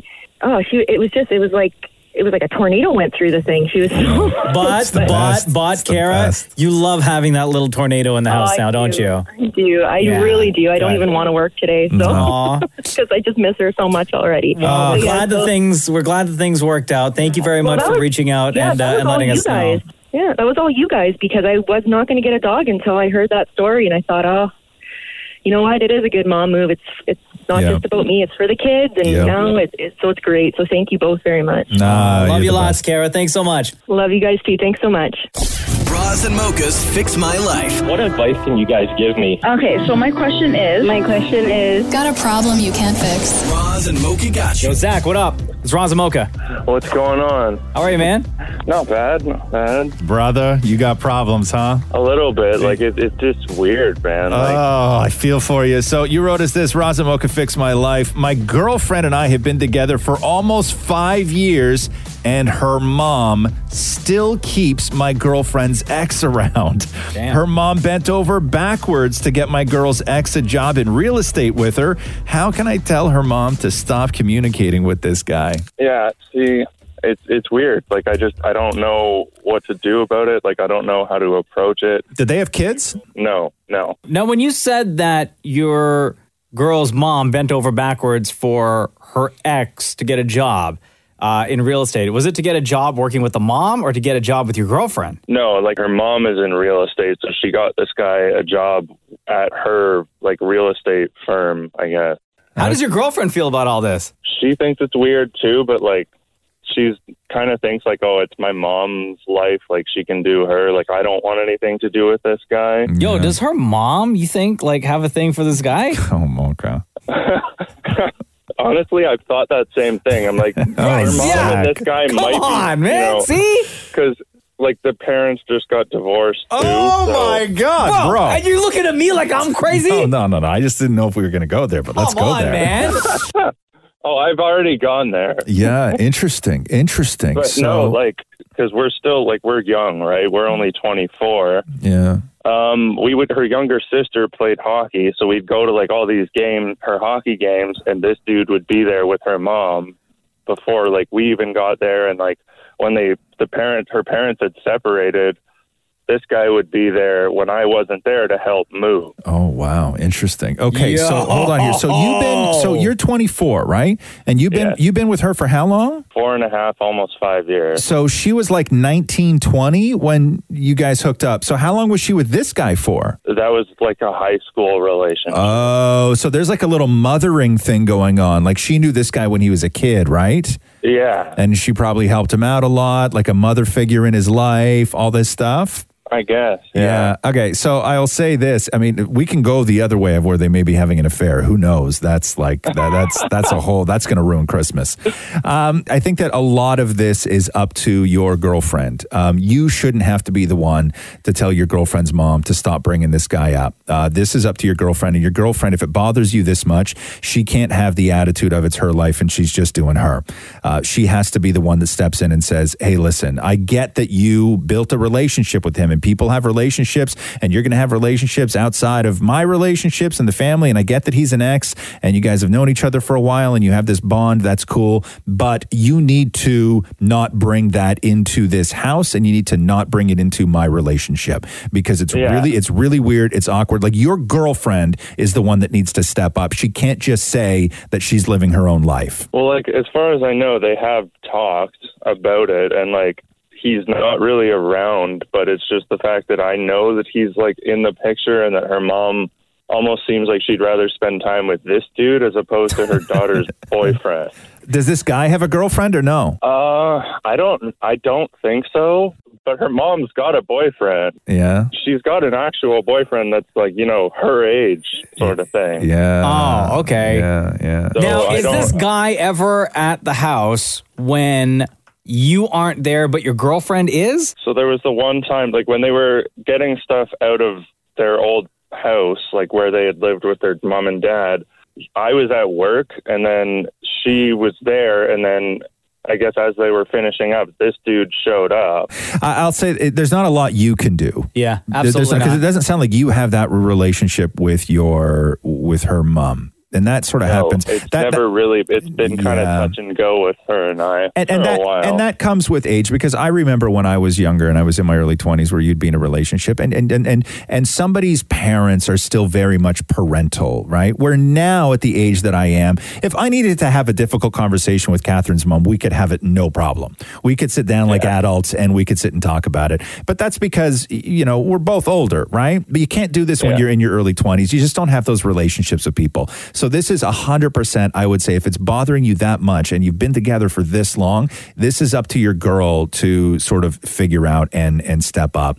And if the mom is unwilling to budge, I mean, like, do you want her to fire this guy? Like, what? Like, how far do you want the mom to take it? Well, like, I don't know. I just kind of want to know what the deal is. Let me ask you this question: is he hot? I mean, I don't swing that way, so like, I don't think so. But he's not a bad-looking dude. Okay. This is a tough situation, man. But I don't think that there's much that you can do other than just to keep, you know, having open conversations with your girlfriend about, you know, how this weirds you out. But other than the fact, like, if he's not coming around anymore, if her mother isn't bringing him up while you're at the house, if you don't feel that you're constantly being compared to this guy, if it's just the fact that she has an outside relationship with him, I don't know what you do in this in this spot. I really don't. And like, I guess my main concern is because, like I said, we've been together for so long. You know, it's starting to get to that point where I'm starting to think like, hey, maybe it's getting close to that time for asking that question. And my concern with that is like,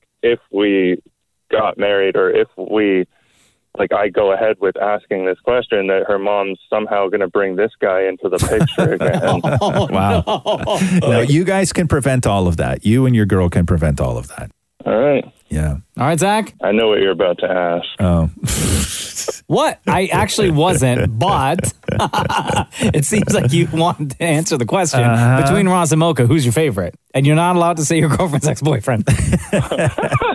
No, you're not allowed to say allowed to say your girlfriend's mother. That's a tough question, but I'm going to have to go with Roz just because you're like old man wisdom, you know what I mean? Like, you always seem to know what to say. Just shut up. Just stop. Okay. All that wisdom. Nobody asked why. Okay. Nobody asked why, man. All right, dude. All right, guys. Thanks, Zach. Take care, dude. Bye. Take care. Bye. Roz and Mocha's Fix My Life on KISS. Hey, Mocha. Yeah. Are you ready? Hell yeah. Let's do the news. A Roz and Mocha show and KISS 92.5 News Break. Kanye West returned to Twitter after getting kicked off for doxing one of the heads of Forbes magazine. I bet he had nothing to say this time. So he got booted off for 12 hours. It was a temporary suspension because he posted Forbes editor Randall Lane's personal contact information on a screenshot, and so you're not allowed to do that.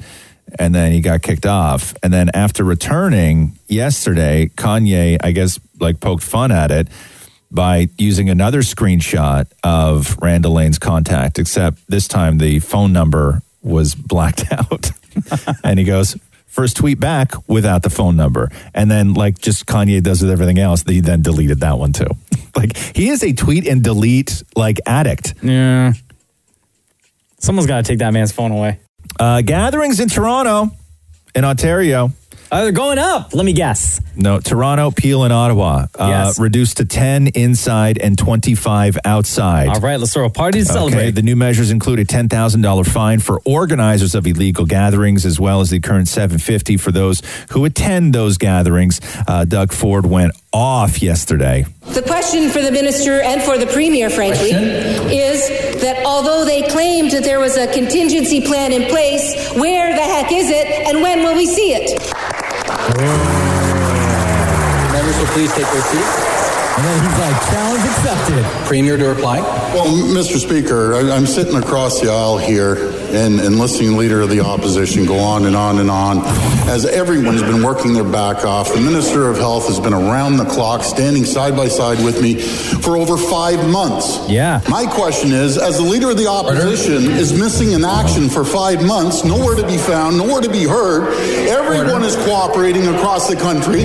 No matter what political stripe you are, everyone's pitching in. Yeah. And then we have the armchair quarterback over there pretending they have all the answers. Oh. You know, Mr. Speaker, I can assure the people of Ontario, we're using every single resource. We're using every single tool at our disposal to make life a lot easier. And when the Leader of the Opposition criticizes, it's not just criticizing us. Opposition, it's criticizing the frontline healthcare workers, criticizing the doctors that helped put the plan together. Oh. People in the grocery line that were checking people out as you were in hiding in your basement. Stone Cold Doug Ford! And what? That was his response to Andrew Horwath, by the way, the NDP leader. Oh, my God. So yeah, it was getting wild. It was getting wild. So ugly. Hey, Raptors president Masai Ujiri, again, we're going through this. Will he re-sign? Will he not re-sign? Because I guess he's got, what, one more year on his deal? Is that? Yeah. That's up next year. Yeah? Okay, cool. I think he'll come. When he comes, Grange, we'll deal with it face on, you know, like, but... as for now, I'll focus on other things, and when that time comes, I will deal with it. Ooh, there you go. So we were talking about this, the idea to put Mulan on Disney Plus and have people rent it for like $30, but this is on top of the 13 or 14, whatever it is that you pay for Disney Plus every month. And I guess they've released some numbers. And it's looking like Mulan has reportedly, even with all the protests and boycotts going on with Mulan, $261 million in the U.S. alone. Really? In the U.S. alone. That domestically is more than what Tenet has made worldwide in movie theaters. That's why I'm saying people will be watching more movies if given the option to have those new movies at home. Yeah, I know. It's crazy. You know, I mean, I like to see that, but oof, that is a... that like is a, and this movie had everything going against it. So it's not like this was an absolute slam dunk. As soon as they put this movie up, there was 3 days of boycott Mulan and boycott Disney based around this movie. Like, this movie had hurdles. This wasn't a slam dunk. If it was a movie... still did $261 million. That I really, really wanted to watch. Like, if they released, like, a new Marvel, like a new Spider-Man, right? Yeah. And I already have Disney Plus.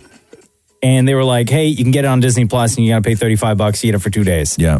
Boom. I'm paying that money. Yeah. Speaking of, Tatiana Maslany has apparently inked a deal to be She-Hulk. Nice. I like Tatiana Maslany. Disney Plus series. I don't know a lot about She-Hulk. I guess I don't know the origins of how She-Hulk happened. Is it the same as what happened to Hulk, or is it a different? Yeah. So I think the version that they're going with is that She-Hulk is the cousin of Bruce Banner. Okay. And she gets infected or gets the same strain of whatever it is he gives. She gets it from him, basically. Oh, okay. And then she becomes a She-Hulk. Like, she gets it from him because they're, like, doing, like, cousin stuff, or... No, man, like doctor stuff. Okay, not like... Not playing doctor stuff. Okay, not playing doctor stuff. No, okay, cool. All right, cool.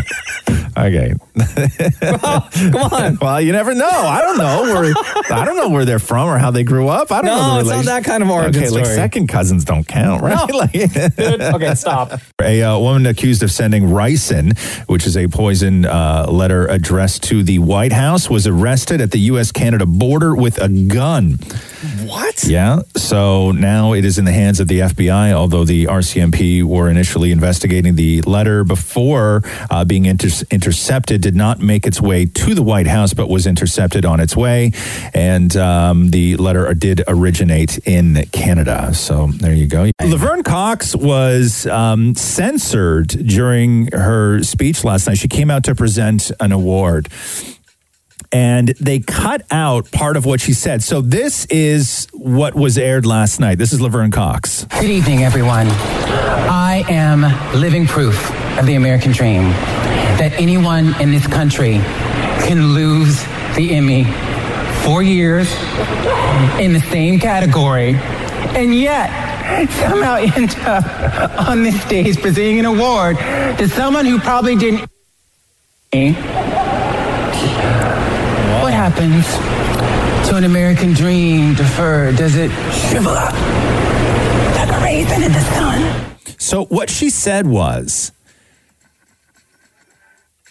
I'm living proof of the American dream that anyone in this country can lose the Emmy 4 years in the same category and yet somehow end up on this stage presenting an award to someone who probably didn't effing vote for me.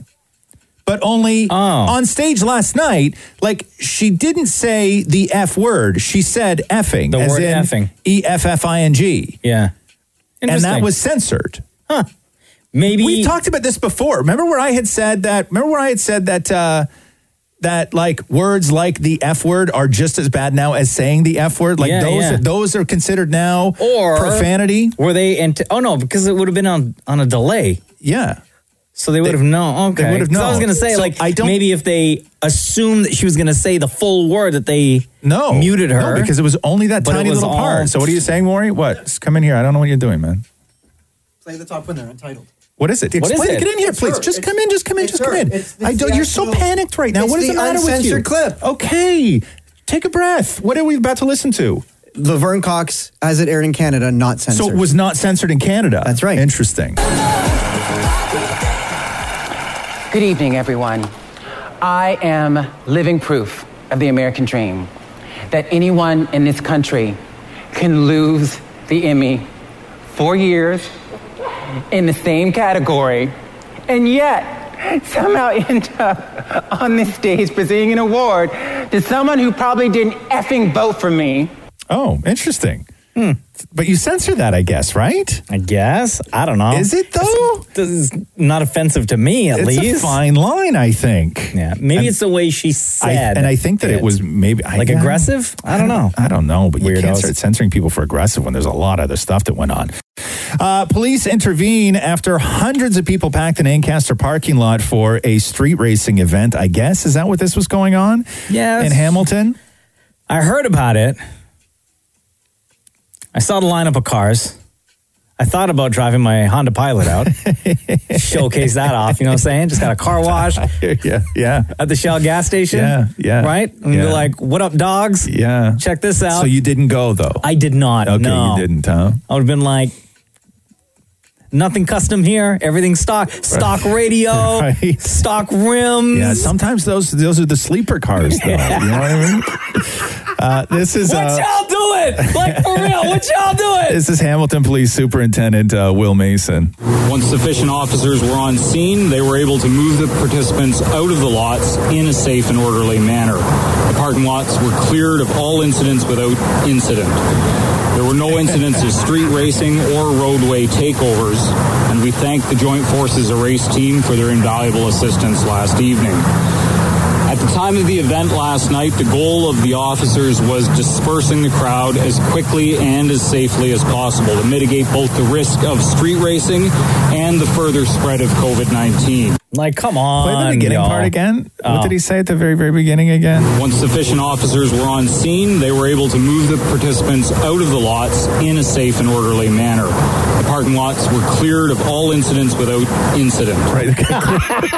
Don't you remember when Maury on this show was talking about something where he said that he successfully succeeded? Oh, hold on. Do you have that? Hold on. Oh, I will never forget that. That's one of my favorite moments on this show, when Maury successfully succeeded. Oh, yeah, I have it here. Okay. Yeah, do you mean really? Bro, I'm petty. I hang on to everything. Hold on. Where's the weather here? Mainly sunny today. High of 8. How do you do this, Roz? Help me out with the weather. Do the weather. High 21 today. Where does it say that? Oh, okay. Tomorrow near 16. Mm-hmm. Oh, Saturday looks good. 16 as well. It doesn't. So here's the deal. Before I did this cleanse that I successfully succeeded... That's what it was. Successfully succeeded. I successfully succeeded. Oh. Emmy audience was the lowest it has ever been. 6.1 million people. Interesting. Tuned in. Everybody's at home, though. I know. Right? Sorry, 5.1 million viewers, almost 2 million less than last year's previous record low. So last year was the record low for the Emmys at 6.9 million. This year was 5.1. However, this is also the first time that the Emmys have ever had to go up against Sunday Night Football and an NBA playoff game. Oh, that's true. Yeah. Right? So that was the first time ever. So that accounts for a lot of the audience. Doug Ford going off on the... I don't even know. Street racers, I guess, this past weekend in Ancaster. Is that what, there was a car rally? The car rally? Yeah. I don't even know what you do with those things. Yeah, Doug Ford's my favorite. Okay. With some of these lines that he delivers. Full disclosure, I love vintage cars. Yeah. I love the souped-up cars. I was at a car rally about a month ago delivering funds that we raised with probably close to 1,000 cars going down to sick kids. But, you know, after we put out the guidelines and after we set the protocol and we see a second wave, and then all of a sudden we hear what's happening. They gather, these organizers. Right. And as for the organizers, you know something, guys? I don't get it. I just don't get it. If we weren't so backlogged on MRIs, I'd send you to the MRI to get your brain scanned because I don't think there's anything in there. Stone Cold Doug Ford came out. Wow. Send you to get an MRI. Get your brain scanned. Yeah. I don't think that there's anything in there. Oof. Roz and Mocha Q&A. All right. You got questions. We got answers. B. Hi. What's up? It's Roz and Mocha. How are you? Good. How are you? Good. Welcome to the podcast. What is your question for the room? What is something small that terrifies you? Something small that now, are we talking like philosophical or are we talking like actually physically small? Either or. Oh, well, what's your answer, B? Okay, I have a lot that are like really irrational, but I have one that's actually kind of stupid, but I think a lot of people might agree. Do you guys remember those Furby dolls? Yeah, Furby. Yeah. Aren't those people that dress up in mascot costumes and have sex with one another? No. That's a furry. My bad. Sorry. I watched a documentary on that one time. No, you didn't. Did you really? Did. Yeah. People dress up in, like, it's an actual fetish. I know what it is. I mean, you sat there and watched a full documentary on it? Yeah, it was fascinating. Wow. I'm fascinated with that stuff and how they figured out to manipulate the costumes so you don't actually have to take them off to be intimate and all this other stuff. It's a real wild world out there, Mocha. Like zippers and flaps? Yeah, zippers and flaps. Secret compartments. All right. So what, B, you're scared of Furbies? Yeah. I mean, I used to have like one as a kid, I think it was. And we had it under the bed one time and we didn't have any batteries in it. And in the middle of the night, like it would just turn on by itself. I was like, Furby. So we ended up getting rid of it. And ever since then, I kind of vowed that I would never have another one in my house ever. Wow. When I was a kid, I used to be scared of the basement. I hated the basement. That's big, though. That's not a little thing. Okay. What is something small? Okay, for me, I've said this a billion times on this show. I'll just go ahead and say it again. Baby snakes. Oh, okay, right? I hate them. I hate snakes. I just hate snakes. Something else that I have no problem handling, using, misusing big, giant knives. Okay. I am afraid of razor blades. Why? Because too sharp. No, like a single razor blade, right? Like my dad used to have them all over he would cut everything with just like a razor blade because men had razor blades because you had to actually put a physical blade inside your razor. Yeah. Right. So there was always razor blades around. And to me, the idea of using a razor blade in anything other than what its intended purpose, there's no handle on it. There's nothing to grip. I know you're just holding the blade. Like so much can go wrong with a razor blade. I know. So I don't even like to touch them because I'm just so careless with things that little razor blades actually freak me out a lot. I hate like rodents and bugs. What kind of rodents? Like a mouse? Yeah. Like there was a dead one that I had to pick up in the backyard one day. Yeah. And I went and I got like 4 grocery bags that we had under the sink, right? And I stacked them all on top of one another. Yeah. And I stuck my hand in the bag to go pick up the dead mouse. Yeah. Oh. Yeah, exactly. And I was just like, I could feel as a little body in between my fingers. Just thinking about it right now. Yeah. And bro, I like sprinted to the garage after I picked it up in the back so I could like toss it in the trash. God, in the winter, I hate those things. When I go to the cottage and I have to clear out all the mouse traps. Oh, no. Right? So I go through all the usual places under the sink and all that other stuff, and there's always like a snapped mouse in it. Ugh, and then I have to pick them up and you're supposed to, like, here's the thing with mouse traps, it's not that they're expensive, but I think that you're supposed to open it back up again, shake the mouse out, and then reuse the trap. But for me, those traps are garbage. Right? Like, I just throw the whole thing out. It served its purpose. I throw the whole thing out. So I have bags of... You know, let me tell you, when I was a kid, right? And maybe this is where it comes from, my hate of things that are like rodents and stuff. Yeah. When I was a kid, my dad had set up mouse traps, and he got those ones where it was like sticky glue. Oh, God, no. Those are, first of all, those are cruel. I know. Those are very inhumane. Back in the day, he wouldn't use it now. I know. But I would use them for snakes, though. No problem. Okay. I'm going to tell the story, and then at the end, you tell me if I should bleep it or not. Okay? Yeah. And I'll go back and bleep it. Okay. He caught one. Yeah. And it died. Okay. Like on the trap? On the trap. Yes, sir. And he went to the bathroom. Yeah. Because my dad, being my dad, he thought that the sticky glue thing could still be used again. Right. He was like... I paid X amount for it. Yeah. I might as well get full use. Only got one mouse. I hear you. Right? Yeah. So he wanted to preserve the trap. Okay. Ripped the mouse off. Yeah. The body separated from the head. Yeah. Oh, my God. Those things are sticky. And then he flushed it down the toilet.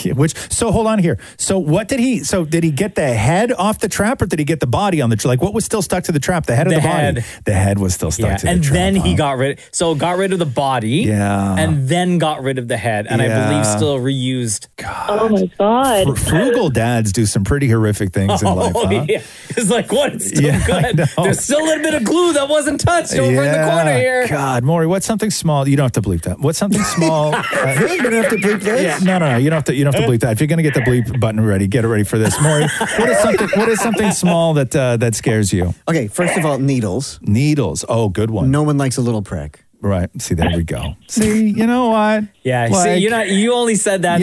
Now I don't believe that you said needles. I think it was just honestly, a joke for the punchline. A bit of both, but no needles and cockroaches. Really. Needles don't bother me at all. You can stick me with needles all day long. Ooh. Doesn't bother me. And cockroaches, but only cockroaches? Oh, I can't because I grew up like there were cockroaches where I lived and stuff. And no. There was one that lived in the microwave for half my life. We had a real bad cockroach problem at a place that I lived in when I first moved to the city, and I used to sleep with underpants on because I didn't want them crawling up my groin when I was sleeping because I would wake up all the time because one was on my face or one was whatever. Oh, no. And I'll never forget the day I woke up one morning and I went to the bathroom and I had underpants on and I lifted down the top of my underpants to go pee. A cockroach fell into the toilet that was trapped between my body and the elastic band on the top of my underpants. Oh, wow. And when I folded it down, it went into the toilet. Alive still? Yeah, it was alive. Yeah. Now here's the thing. Yeah. I went to Israel once. Yeah. In Israel, they fly. Oh yeah. Oh. I know. Yeah, flying cockroaches. You try closing your eyes to fall asleep when you know that there's one in the room. Yeah, I know. It's, I don't like bugs. I don't like rodents. Nothing. Imagine them flying. No, I won't even. So any bugs, like a fly or anything like that? I mean, those ones are fine. Yeah. I shoo those away. Mosquitoes shoo them away. But any type of like big bugs? Yes. My husband screamed when a ladybug landed on him. Wow, that's next level. Okay. I don't mind ladybugs. Sometimes they bite though. Ladybugs don't bite. Yes, they do. Yes, they do. Bugs, no, they do. Yes, B, speaking of bugs.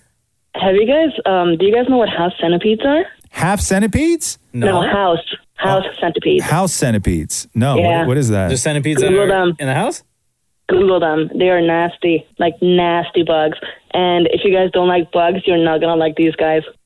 But anybody that's like living in a basement or like near a forest or anything like that, you're gonna be in the centipede. Like in the summer, you're gonna be bombarded with them. Oh, you know what? We have these in our house. Yeah. Is it the one with tons of legs? Yeah, I've seen these. I've seen these in our house. Bleh, gross. You know what else scares me? You know what else is small that scares me, and I live in fear of it every day of my life. What? Me? More kidney stones.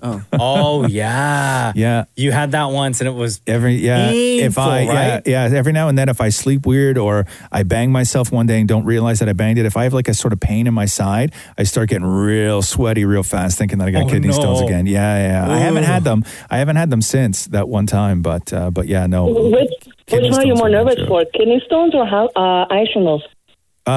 Kidney stones hurt more than shingles. Shingles lasted longer than kidney stones, though. Yeah. The shingles in my eye was a brutal run.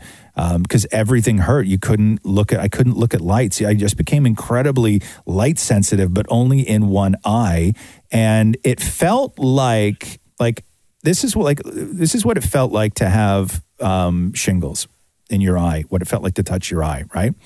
Mm-hmm. So the pain was this. Imagine if when your eye was open. Mm-hmm.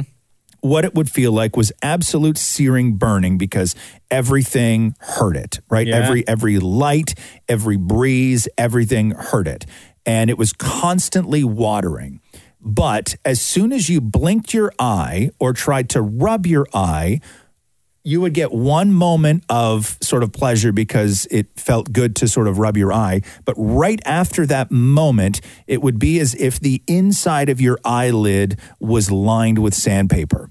And so that's what it would feel like when you rubbed it. And then you were sort of back to square one again, going through all of these things to try not to touch your eye. Don't touch your eye. Don't touch your eye. And yeah, it lasted much longer than kidney stones, but in general, kidney stones hurt way more than the eye shingles did. Oof. Hey, B. Yeah. Between Roz and Mocha, who's your favorite? It used to be you, Mocha, but I have a confession to make. I don't know if you guys remember a couple of years ago, I kind of texted in saying that I have the tally of who likes who more. Oh, right. Yeah, that was me. Yeah. And it used to be Mocha. I'm going to have to switch my answer to Roz. Why?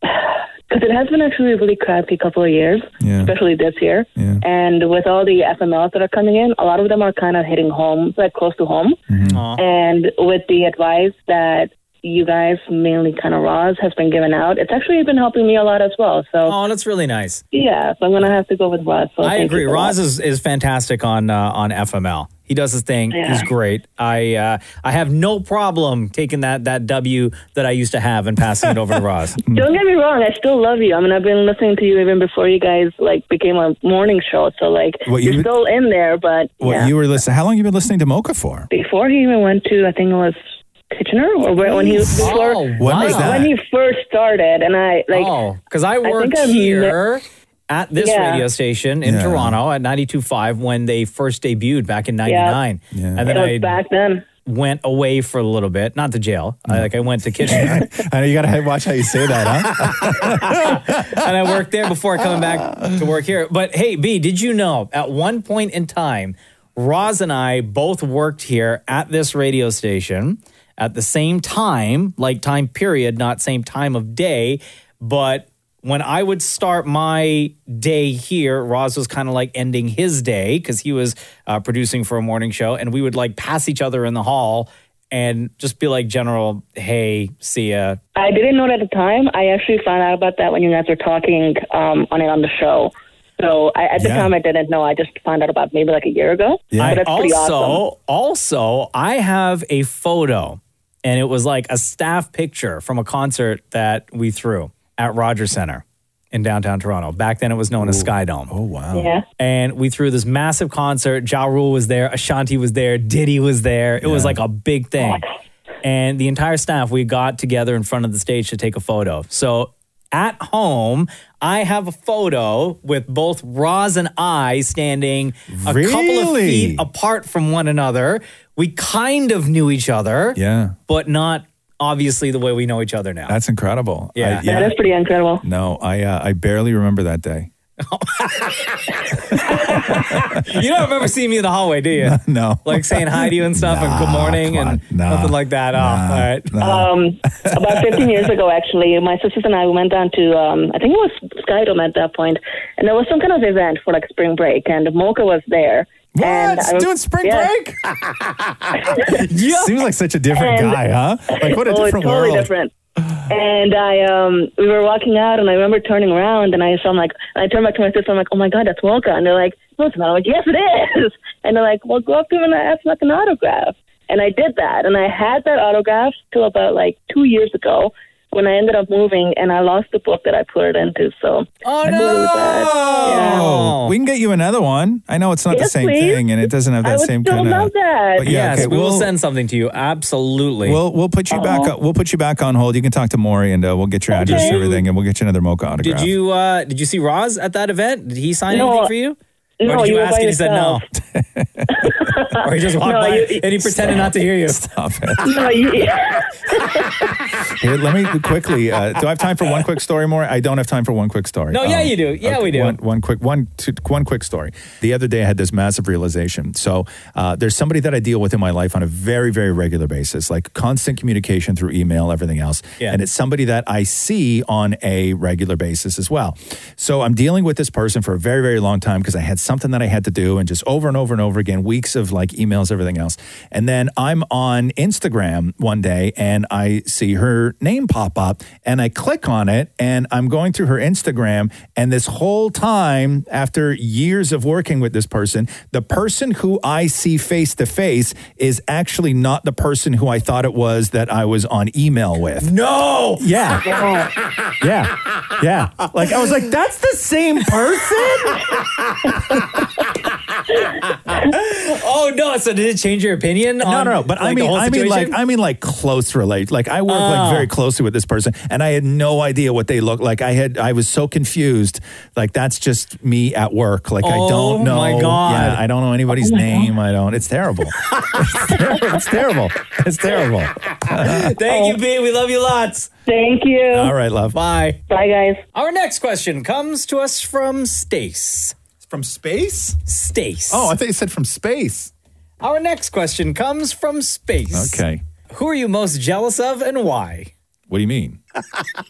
just in life? Yeah, that's all space wrote. Oh, jealous of? Who are you most jealous of and why? I'm jealous of a lot of people. Yeah, but who are you most jealous of is what it says. Why me? Out of all the people, you're not more jealous of Channing Tatum or anybody like that? No, it's not a body thing. No offense. What are you saying? We already knew. Oh, what a bitch. No. Let a boy finish. That's what she said. Sorry, never mind. No, it's not we already know your body's great. I'm not jealous of that. Oh, God, I'm just jealous of you always have these great ideas. You're always funny. You're very smart. And I feel if we were to maybe next time you say smart, don't end it with a D. If you want to, I'd say this: the first step to sounding smart around people is to don't say smart. Okay, what else? So he's funny, he's smart. And if we were to debate, you'd win. We could debate anything. We could debate something that I would win a debate on, and you'd still win the debate. We could not debate everything. What do you mean? See, we just debated and I didn't win. It's because he's so smart. It's because I'm so smart. Okay, so you're jealous of me, but what about somebody's life? Whose life do you envy where you could close your eyes and really see yourself just stepping right in flawlessly? It would be, and just such an incredible sort of all your dreams would come true. Mark Zuckerberg. Really? What? Ugh. The guy dresses still normal. Maury, okay, let me ask you this. So you walk into Mark Zuckerberg's life, right? Okay, and then you look at your schedule and they're like, hey, Maury, tomorrow you have to go and speak in front of Congress on security issues and privacy. Well, no, but here's the thing. What? Somebody writes what he's going to say anyway, so I just have to grab the sheet and go. No. You want to be Mark Zuckerberg? Yeah. No, but I mean, you know how many people around the world hate that guy? Oh. I know, but he just wears hoodies. Still rents a house. You can wear a hoodie right now and you own your own condo. Yeah. Mark Zuckerberg. You want to wear a hoodie and rent a house? Yeah. That's your biggest goal right step now. Down. Yeah. You already have a nice jacket and you own a condo, but you want to wear a hoodie and rent? Oh, to be him. Yeah, oh, to be Zuckerberg. Do you have anybody that you're jealous of, Rob? I'm jealous of everyone that owns a boat. You want a boat? I walk down by the harbor while we're walking our dog, and I look at all these amazing, those wood-paneled boats are beautiful. Yeah, yeah. And I see these old people sitting on the back, and I'm like, you don't even appreciate what you have. How do you know that they don't appreciate it? Because they're not even looking at their boat. They're sitting there watching TV, and I'm like, you're on a boat and you're watching TV.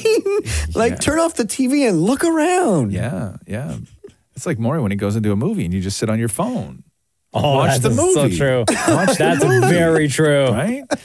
I'm trying to think if there's anyone that I am. Is it envy or am I jealous of? What was the question? Who are you most jealous of and why? Same word. Not necessarily. Like, I don't look at things like it's because they have a life I would want to lead. Yeah. Right? Like, I don't look at things. I think there's a difference between jealous. Like, I wouldn't say I'm jealous of anyone, but but I'm envious of people. Like, I'm jealous of somebody who has more time than I do to do things. Like, I get extremely jealous. Like, when I see people doing things that I just don't have time to do, I get extremely jealous. Oh, absolutely. And I know that my horrible situation is 100% self-inflicted. Like, I'm not taking orders from anybody. Like, I've created this nightmare that is my daily schedule, right? But when I see somebody who has time, I get extremely jealous.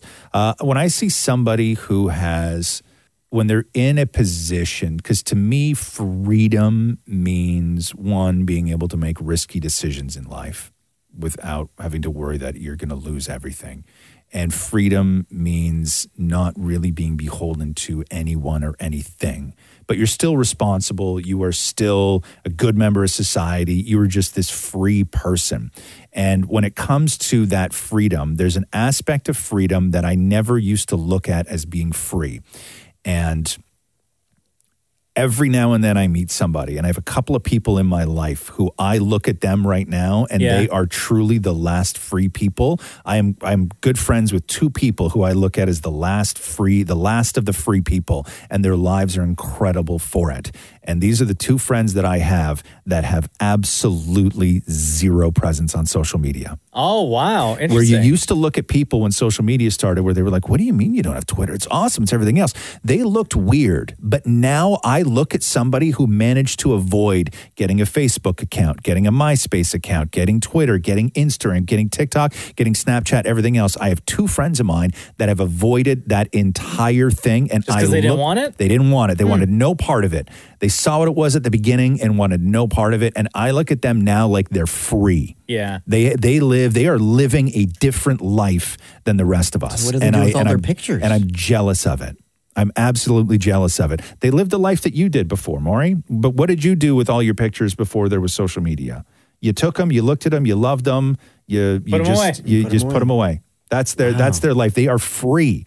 They're absolutely free. They have never made a decision on whether or not to do or to not do something based on what it's going to look like on social. They never went out of their way to take a picture because they wanted to flex. They never interrupted a conversation because their phone vibrated and they thought they had new mentions. They've never checked their DMs on one of those stupid social platforms for a video that they didn't want to watch anyway. They've never had that as a part of their life, and I'm jealous of that. Oh, wow. Damn. That's what I'm jealous of. I mean, again, like envious of people. You know what I mean? Like, I'm envious of, I would love to be an announcer at the WWE. There you go. Yes. Not to call a match, but to like introduce any of the wrestlers. Like a Royal Rumble? Could you imagine if you got to intro all 30? All 30 at the Royal? That would be amazing. I'm envious of somebody like The Rock because he is just like the biggest global superstar out there. Sure, yeah. And when he goes to film whatever movie, he has like a team that will bring his gym, everything, and build a gym at whatever location he's at shooting. Yeah. And that's where he works out for months and months and months. Yeah. But he has like a gym building crew on staff. You know what I mean? Wild. He has somebody making his meals every single day. Like, he doesn't have to do any of that. Like, your body just being that tied into what you do for a living. You know what I mean? Like, your body. Like, you have to have people on the payroll to make sure that your calves stay fit. Oh, absolutely. It's crazy to me. Yeah, your fitness is your work. Yeah. And your work is your fitness. That's wild. That's crazy. I'll never know that. I had a personal trainer. What's that? I had that once. Yeah, but your body is not tied to what you do for a living, though. No, no, it's not. Anybody can hire a personal trainer. But what I'm saying is that, could you imagine if you had like let's say right now, you came in the room with I don't know, we all have them, but like your saggy titties, right? Right? Yeah. We all have them, okay? We all have them. But let's say that was now affecting your paycheck, that you were like, people weren't calling you and using you enough because they were like, Mark sort of let himself go. Like, that's the pressure that The Rock is under. Like, Rock is a monster, and he can't not be that monster. Nobody wants to see Rock lose all that weight, lose all that muscle, go thin, and start being like, I'm an actor. Nobody wants that for The Rock. Yeah, no. Like, his body is so tied in. You want the monster. Yeah, you want the monster, right? He is the Hulk. Like, is he going to stay that way? Like, even into his 80s and stuff? Do you think that he'll never let it go? Well, it depends on if he stops. Anyway, I'm not saying that the man's on anything, but I'm just saying that there are ways available for somebody who is much older than The Rock to sustain that. Yeah. Wow. Look at Stallone. Okay, let's see here. Already says, what is your favorite appliance? Ooh. Oh. I knew you'd get fired up about this one. Like, in a good way. Okay, appliance, not kitchen things. So I don't count my favorite pan, my favorite pot. That's not an appliance. Appliance. What is your favorite appliance? 100%, absolutely, without question, the deep fryer. Oh, okay, there you go. David Morey. Okay, so I have two questions. Yes. One question, actually. Yes. Is a TV an appliance? No. Okay, then my espresso machine. Your what? My espresso machine. Your what? The machine that dispels espresso. Yeah. The what? Guy can't hear me. No, sorry. Say that again. He's not too smart today. Your what machine? Espresso machine. Oh, you mean espresso. I don't know, man. Which one is it? Espresso. Who's right? Espresso. I am. There's no X. Why would I even ask who's right? Of course you're right. No, but it's Italian. Why would I? It's espresso. It's what? Espresso. No, they don't. You just started rolling your tongue for no good reason in the middle of that. My favorite appliance. You're putting R's on R's. My favorite appliance is the barbecue. I love that. I love my barbecue. How is a TV not an appliance? Because it's just not. No, I would say it's an electronic. Like, if you wouldn't put the TV in the appliance category. Like, if you had to go through your house right now and somebody told you for insurance purposes, you need to divide up all your appliances and all your electronics. Where's your TV going? Oh, because they say the two different words. I see. So then it goes under electronics. Right. See? Okay. Okay. Smart. You need an espresso now. A fridge is an appliance. I would say yes. Yeah, okay. I would say yes, which is also one of my favorites because it keeps things from rotting. Keeps the milk cold. Yeah. The lettuce crisp. But no, definitely the deep fryer. Oh, and I have one of those new, what do you call it, where the steam cooks the French fries. Oh, how is that thing? It's fantastic. What is it? It's, what do you call it? Like an air fryer. Air fryer. Yeah. Oh, you like it, though? I love that. What else have you done in it? Just French fries. Just fries? I take frozen French fries out of the freezer and I put them in. And how long does it take to cook them in that? 6 minutes. Yeah. And they come out. They come out. Do you have to put any oil in it at all? Like, even like a teaspoon or anything like that? A tiny little bit. Yeah. And they come out crispy. Everything. Crispy. Pour some salt in there. What else can you cook in it? Oh, you could do more. I haven't opened the suggestion book. But like, can you throw like a chicken breast in the bottom of that thing? And can you do all that? Yes, you can. Do you have one? I don't. No, actually, we do. And we literally used it once. And it was for French fries. See? And it was we were doing the test batch. Yeah. And how were they? They were great. Were they? Yeah. My sister has one. Uses it all the time. They've done salmon in it. Yeah. She said she did a steak in it once and it was great. Really? Yeah. They've done chicken breast. Yeah. Yeah. Huh. Interesting. Okay. I'll try that. And the pressure cooker. Love that thing too. You got to watch out for those things, man. Why? Because that's a bomb. It'll explode. No. This one here goes like it makes sounds. Like you can't screw it up. You can't screw up a pressure cooker? No, it won't go on unless it's locked. No, okay. And but what about when it's done? And you can't open it unless the little thing goes down. I'm just saying that pressure cookers are bombs. No, okay. Like that's if used incorrectly. Like you don't have to change anything. You literally just fill it full of nuts and bolts and then it's a bomb. Like the pressure cooker is still the pressure cooker. I'm just putting turkey. Okay, good. Okay. Okay. Carl asks, hypothetically speaking, Roz, if you were gay and single, would you date Dan and Maury? God, every week. No? That stupid question. Okay, Nazim asks, what was the most painful surgery you have ever been through? Oh, yes. Oh, geez. Do you have one, Maury? Yeah, when my finger fell off. Your finger never fell off. My finger never fell off. We've gone through this before. You cut your finger. You can see the scar. Yeah, you cut your finger. Your finger didn't fall. It was dangling. Did your finger detach from the bone? No, but the skin all around it did. Yeah, okay. So you got a really bad cut. So you went in and what, got stitches? Yes. Okay, but that's not surgery, though. Oh, and I had a cyst removed from my cheek. Right. Is that surgery or is that like when I had to go get a mole removed off my inner thigh because it looked like a brain and I thought Catherine was going to judge me. Ew. Yeah, it was disgusting. I had it for forever. I had this big, nasty, I mean, it was the ugliest mole. And it was so huge, okay? Where was it? Okay, hold on here. So I was always I was always self-conscious about it my whole life. I had one on my back, my lower back right above my butt, and then the other one, I'll stand up. The other one was right here. Like in order to see it. Are they both gone? In order to see it, I would have to lift up the stuff and it was right there. Oh. Okay? Like right there. It was huge and it was about the size of, and it was raised, right? Raised and it was textured. It looked like a brain, but it was about as round as a penny. Even with that, women still wanted to be with you? Yes, Maury. Shockingly. Could you like pull it off, lift it up off your skin? What, the mole? No, it was like dome shaped, right? But it was the size of a penny and it was dome shaped where it stuck up and it would dry out. And if you touched the top of it, it would feel scratchy at times, right? And, it had all these, no, it's a mole. And it had all these lines through it where it looked like a brain. And then I had its best friend or the other half of it was on my back. Did it have like a hair growing out of it? No. And then one time I was outside cleaning the barbecue and I bent down and I went to get up and there was a piece of metal on the fence and the metal scraped across my back and ripped the one off my back. But so you did your own surgery. It was just hanging by a tiny little thread. And then I pulled that one off. I pulled the rest of that one off.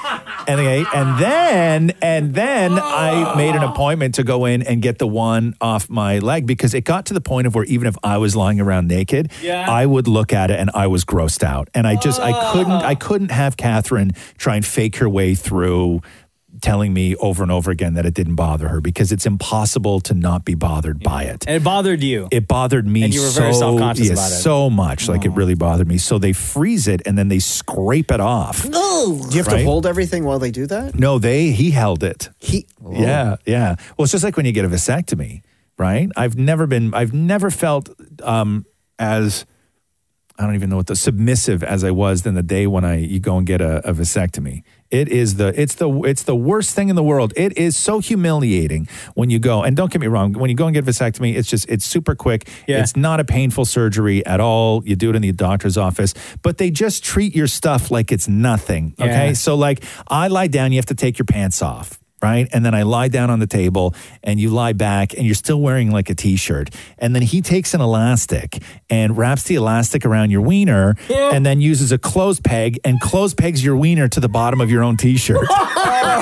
Just to keep it out of the way. Oh, okay. Right? Just to keep it out of the way. Like it doesn't hurt. It's not a tight elastic. No, it's not even a big elastic, which is even more. But he just clips it with a clothes peg to the bottom of your shirt. Like your shirt's tugged down a little bit because it's attached to your wiener at this point because he doesn't want it messing around, right? Because he's only working underneath. He has no business. They went through the top.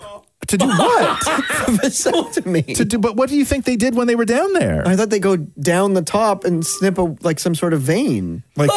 No, that is not how a vasectomy works at all. God. No, so that was a terrible experience getting a vasectomy. Like you just, and it, when I said it didn't hurt, but you're just, it was humiliating. Well, there's not much left of it. And he was so just like, I don't even know. It's like he was when somebody does something like that to you that no other human being has done, but the way they do it, they're super used to doing it. Yeah. Right? Like, we're like, you shouldn't be that comfortable wrapping an elastic around another person's wiener, right? But he was. It was like he lifted it up and used one hand. It went all the way around and then up and under, and he hooked the bottom part with his pinky and then stretched it up to the bottom of my t-shirt and just clipped it. Yeah. Right? And I was like, oh my God, what the hell happened? And it was but how just do you know, like, prior to you sitting up there, he didn't do like five more right before. I'm sure he did. Right? I went late in the day. I assumed I was over five. I assumed I was like 15 at that point. Okay. Because you can bang off a lot of vasectomies in a day if you're good at it. Yeah. Like the whole procedure. You're doing it one-handed. 10 minutes, you're in and out of there. Yeah. Right? You don't sleep overnight? For a vasectomy. No. You go home and then you sit in the bed and you got to put ice on your nuts and all this other stuff. And between and the mole, God. It's no fun. And neither of those two things are even top five in the surgeries that I've had. Oh, jeez. Right? Like neither of those. See, I've never had a surgery. Like the only, I was thinking about this and the only thing that I could remember that I ever had to do really was when I was a kid and I split my chin open and I had to go to the hospital and just get stitches. Yeah, but that was literally it. You've never had to, like, they've never wheeled you into the operating room and you've never had anything, nothing like that, huh? My Nana told me that I had a hernia removed when I was like a year old. A hernia removed? Don't you? What happened to your hernia right now? I still have that on the other side. You still have it. And so what's going on with that? It's still there. I play with it once in a while. What do you mean you play with it? I rub the bump. What does that mean? I rub the bump. Where's the bump? Like down? Like right next to it. Like right next? Like on your leg? Well, the sort of, I guess that sort of curvature between leg and area. Yeah. Yeah, right there. Like up in there. Yeah, right up beside it. There's a bump. How big's the bump? Oh, it's, I guess the size of a pen top. Oh, like a little tiny. Like a pen cover? Yeah, pen cover. Is it hard? Yeah. And you can just what, you flick it around with your finger or something? Yeah, just to make sure, is it still there or did it go away? Does Matthew touch it? Oh my God, no. No, he doesn't. No. Is he grossed out by it? I think he forgot it's there. Oh, okay. You should remind him. Mo asks, do you guys ever fish? If so, do you have any funny fishing stories? I bet you Roz does. I love fishing. I really, really love fishing. My only fishing experience is the one experience that made me hate fishing. No, what happened? It was the first and only time I went. Yeah. We were at a friend's cottage and one of the dads that was there took myself, his kid, and somebody else's kid on the boat to go fishing. And you know me, I get grossed out by bugs and stuff. Yeah. So first of all, I'm not touching a worm to put it on the hook. Okay. But he did. A worm is not a bug. Okay. Even still, slimy stuff. I don't like it. You're not doing it, huh? No, I'm not doing it. Okay. I mean, I guess if I had to, I would. Okay. But there were so many mosquitoes out. I got bit all over my face. Not cool. And I got mosquito bites. Get this, on both of my eyelids. Not cool. That my eyes swelled shut. Not cool. So by the time we got back, I'm like, I'm never doing this again. Not cool. That's not cool. So, I understand that. Yeah, I can see that. I can see why that would make you hate fishing. Yeah. Yeah, like, I really can't. I love fishing. I quite enjoy fishing. I'm going to get a boat next year. Come bring the boy up. We'll go fishing. Yeah. Oh, I'd love that. Yeah, I'm going to be a boat guy. Perfect. Put a TV on it and everything. I love fishing. And I love boats. Okay, that's awesome. Maury, do you have any... any funny fishing stories, Maury? I just remember going as a kid, and I remember the fish, once you bring it into the boat or whatever, it flops around and stuff. Yeah. And I just remember that scaring the crap out of me. It is a bit terrifying. And then you got to try and grab it, and you're like, what do I grab it by? Like its tail or its face? Or what do you do? I assume both. Yeah, double hand and you grab you can, and then you lift it up by its gills. Head, yeah. And you put your hand inside it. Oh, no, and then thanks. I guess recently it's tradition in Portugal that we have to cut the head off, right? So recent, bro. You went to Portugal 10 years ago. I know. You're still hanging on to that trip, that 1 2-week trip. That's so crazy. You know, when we go to Portugal, we have to do that. Yeah. Okay. Cutting the head off of a fish is not a fun experience. When did you do that? In Portugal? Yeah, it was, I guess, a couple days after we killed the chicken. Yeah. So what was it like cutting the head off a fish? Oh, I refused to do it. Oh, you did? Oh. No, I didn't do it. Oh, I tried doing it and just the eyes are looking back at you. That's when you just take the edge of the knife and you put it in under the eye and you flip the eye out. No thanks. Oh, the ant ate the eyes. Yeah. Not the what? Ant, like Matthew's ant ate the eyes. Yes, it's part of a soup. Eyes. Yes, absolutely. What the hell is wrong with you? Yes. Yes, nose to tail. She tells me it helps with eyesight. I didn't believe her. Yeah. Because I also heard carrots do that. Yeah. No. So, but you ate the fish. You just wouldn't behead it. Yes, no, thank you. I got you. Fair enough. Rachel Simmons has a question here that says, what do you consider to be worse, biting your cheek or burning your tongue? Oh, 100% biting your cheek.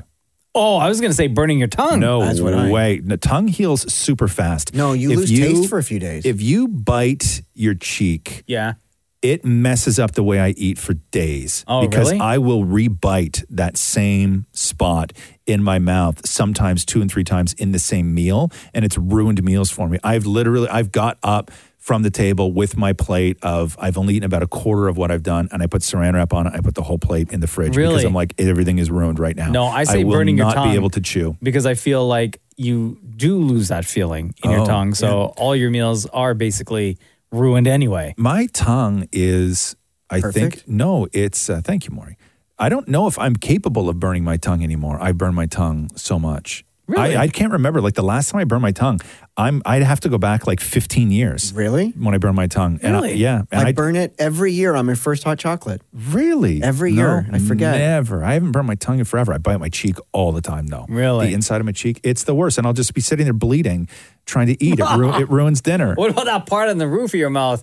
Like if you eat like a really hot slice of pizza? Yeah. And then I don't like that. The skin, that's not good. Sears and it hangs. Well, that's what happened is Catherine bought this baguette, which was a really delicious baguette. And she made me a sandwich one day. I got home from work and she was like really great. And she went in the kitchen and cooked for me, which she never does. And I'm always super appreciative. And it was awesome, right? Yeah. But she got me this baguette and she toasted this baguette a little too much. And I took a bite into this baguette, and it was so delicious, but I just felt the top of the baguette slice all the top of my mouth. Ooh. And I knew that it was going to be there for a week. Yeah. And it was there for 2 weeks. But like you said, it's those little pieces of skin that start hanging down. Yeah. And it's the one place on your body that you can't bite. No. Right? No. Or pick at or even see. So like the roof of your mouth, you have to run through the process. Oh, and then everything I ate after that, every chip I ate for a week after that hurt the roof of my mouth. Yeah. Right? Like it wasn't good. Oh, it's horrible. Especially if you have salt and vinegar chips. Oh. Yes. Then it's horrible when you bite the inside of your cheek and then it turns into a canker sore after that from the loose skin. Say loose skin again. Do me a favor. Just say loose skin again. Okay? Say loose skin again. Loose? Say loose skin again. It's easy. Yeah. Okay. Loose skin. So smart. All right, Jennifer Ashley Moore asks, have you ever walked in on your parents having intimate time? Yes. And or has Roxy, Roz's daughter, or Cruz, Mocha's son, ever walked in on your intimate time? And how scarred, if you were a child, or embarrassed as an adult, have you been? So far, Cruz has not interrupted or walked in on Jenna and I. No. At all. No. Because once we put him down to sleep for the night, he's out like a light for like 12 hours, 10 to 12 hours. Yeah, when they're little, it's easy. Then I was just going to say, you could go in his room and do it. He wouldn't wake up. But why would you do that? You know what I mean? It's very difficult to wake up. It's very difficult to wake up a 3-year-old. It's not that you would go in there and test that theory at all. Because that would be weird. Don't do that. Did I ever walk in on my parents? Yes. I walked in on just about everything that you could walk in on. Really? Yeah, over the years, I remember I walked in once, and then I was just like, quickly turned around and later. Really? Yeah. Did you say later? I think maybe, I don't know, I said something, but I like walked in, I opened the door, and then after I saw what I saw, and then I just saw that, and then I'm getting so uncomfortable talking about it now. Yeah. Let me ask you this. I just closed the door and I turn around and I left. Okay, let me ask you this. What you saw, was it normal or was it? Yeah, it was normal. Yeah, it wasn't anything fancy. Okay. Fancy. Okay, it was normal. Yeah. Normal. Okay, cool. Yeah, Maury? I have on a couple of my dad's dates. Yeah. Was it normal? It was. Yeah. And he walked in on me once. Was that normal? No, it was not. Not like, normal. Not. Oh, like, that's how we found out you were gay, right? Yes. I don't mean that. No. I don't mean that there's something abnormal to be gay. I mean about what you were doing. Was it considered normal where somebody would understand what they're seeing at first glance? Because I know there was a time when I walked in where I had to stand there and I was staring at it and I was like, What am I actually looking at right now? You guys okay? Yeah, I didn't know. It took me a minute, right? Yeah. And then it all starts to like make sense. And you then figured out the Matrix. Yeah, and you realize that I've even in my own head I've overstayed my welcome. Right? Like that's why I said that it seemed normal, because when it's normal, you know what it is immediately when you see it. Yeah. But when it's not, and it takes you that minute to figure it out, right? We're like, I've never seen that shirt before. That's not a shirt. What is, oh my God. Like that kind of thing, yeah. Right? Well, you know, no, it was not normal for him. Normal for us. He then immediately turned around and went and took a shower. Oh, he took a shower. And I took that time. I stole the car for 6 months. Right. Oh, you left. That's left. Right. And I went to my legal guardians. And how did you rebuild that relationship? We went to therapy. But did you worry that, like, did your dad actually take it that bad, or did he did for a while, or did you have that all made up in your head because you were embarrassed? No, he took it bad. He did. He took it bad and. He thought it was a phase, and then I would just grow out of it. Sure. But it made him so much better. Yeah. Like, I feel as if he didn't walk in on me, then maybe we wouldn't have gone 10 steps ahead. You had to go right out of the gate with it. There was no baby steps for you guys. Yeah. It was, and we never, it never comes up. It was like, hey, fishing buddy, what the My dog has walked in on us. Yeah. Matthew and I. Yeah, I get that. No, I didn't think he meant you and your dad. Yeah, so the dog walked in on you and Matthew. You guys were just like hugging? Yeah, we immediately stopped and we were like, oh no, Andy, nothing to see here. Like we thought he would learn something and we're like, no, this is terrible. Oh wow. Learn what? Like he would think what we were doing was gross. And Matthew asked, he's like, do you think Andy knows we're gay? Did you ask him? We're like, do you think our dog understands what's happening here? No is the answer to that. You don't even have to ask that question. No, your dog doesn't know that at all. All right, every week on Instagram is where you ask your questions for Ask Roz and Mocha, and every week we'll go through a bunch and try to answer as many as we can. Did you get to Carl's question? Oh, hypothetically speaking, Roz, if you were gay and single, would you date? You already asked this one. Oh, did I? Yes. Oh. Cool. Oh. Jackass. So smart. Thanks for listening to the Roz and Mocha Show podcast. Catch the guys live. Weekday mornings from 6 to 10. On KISS 92.5. KISS 92.5.com. Or download the KISS 92.5 app.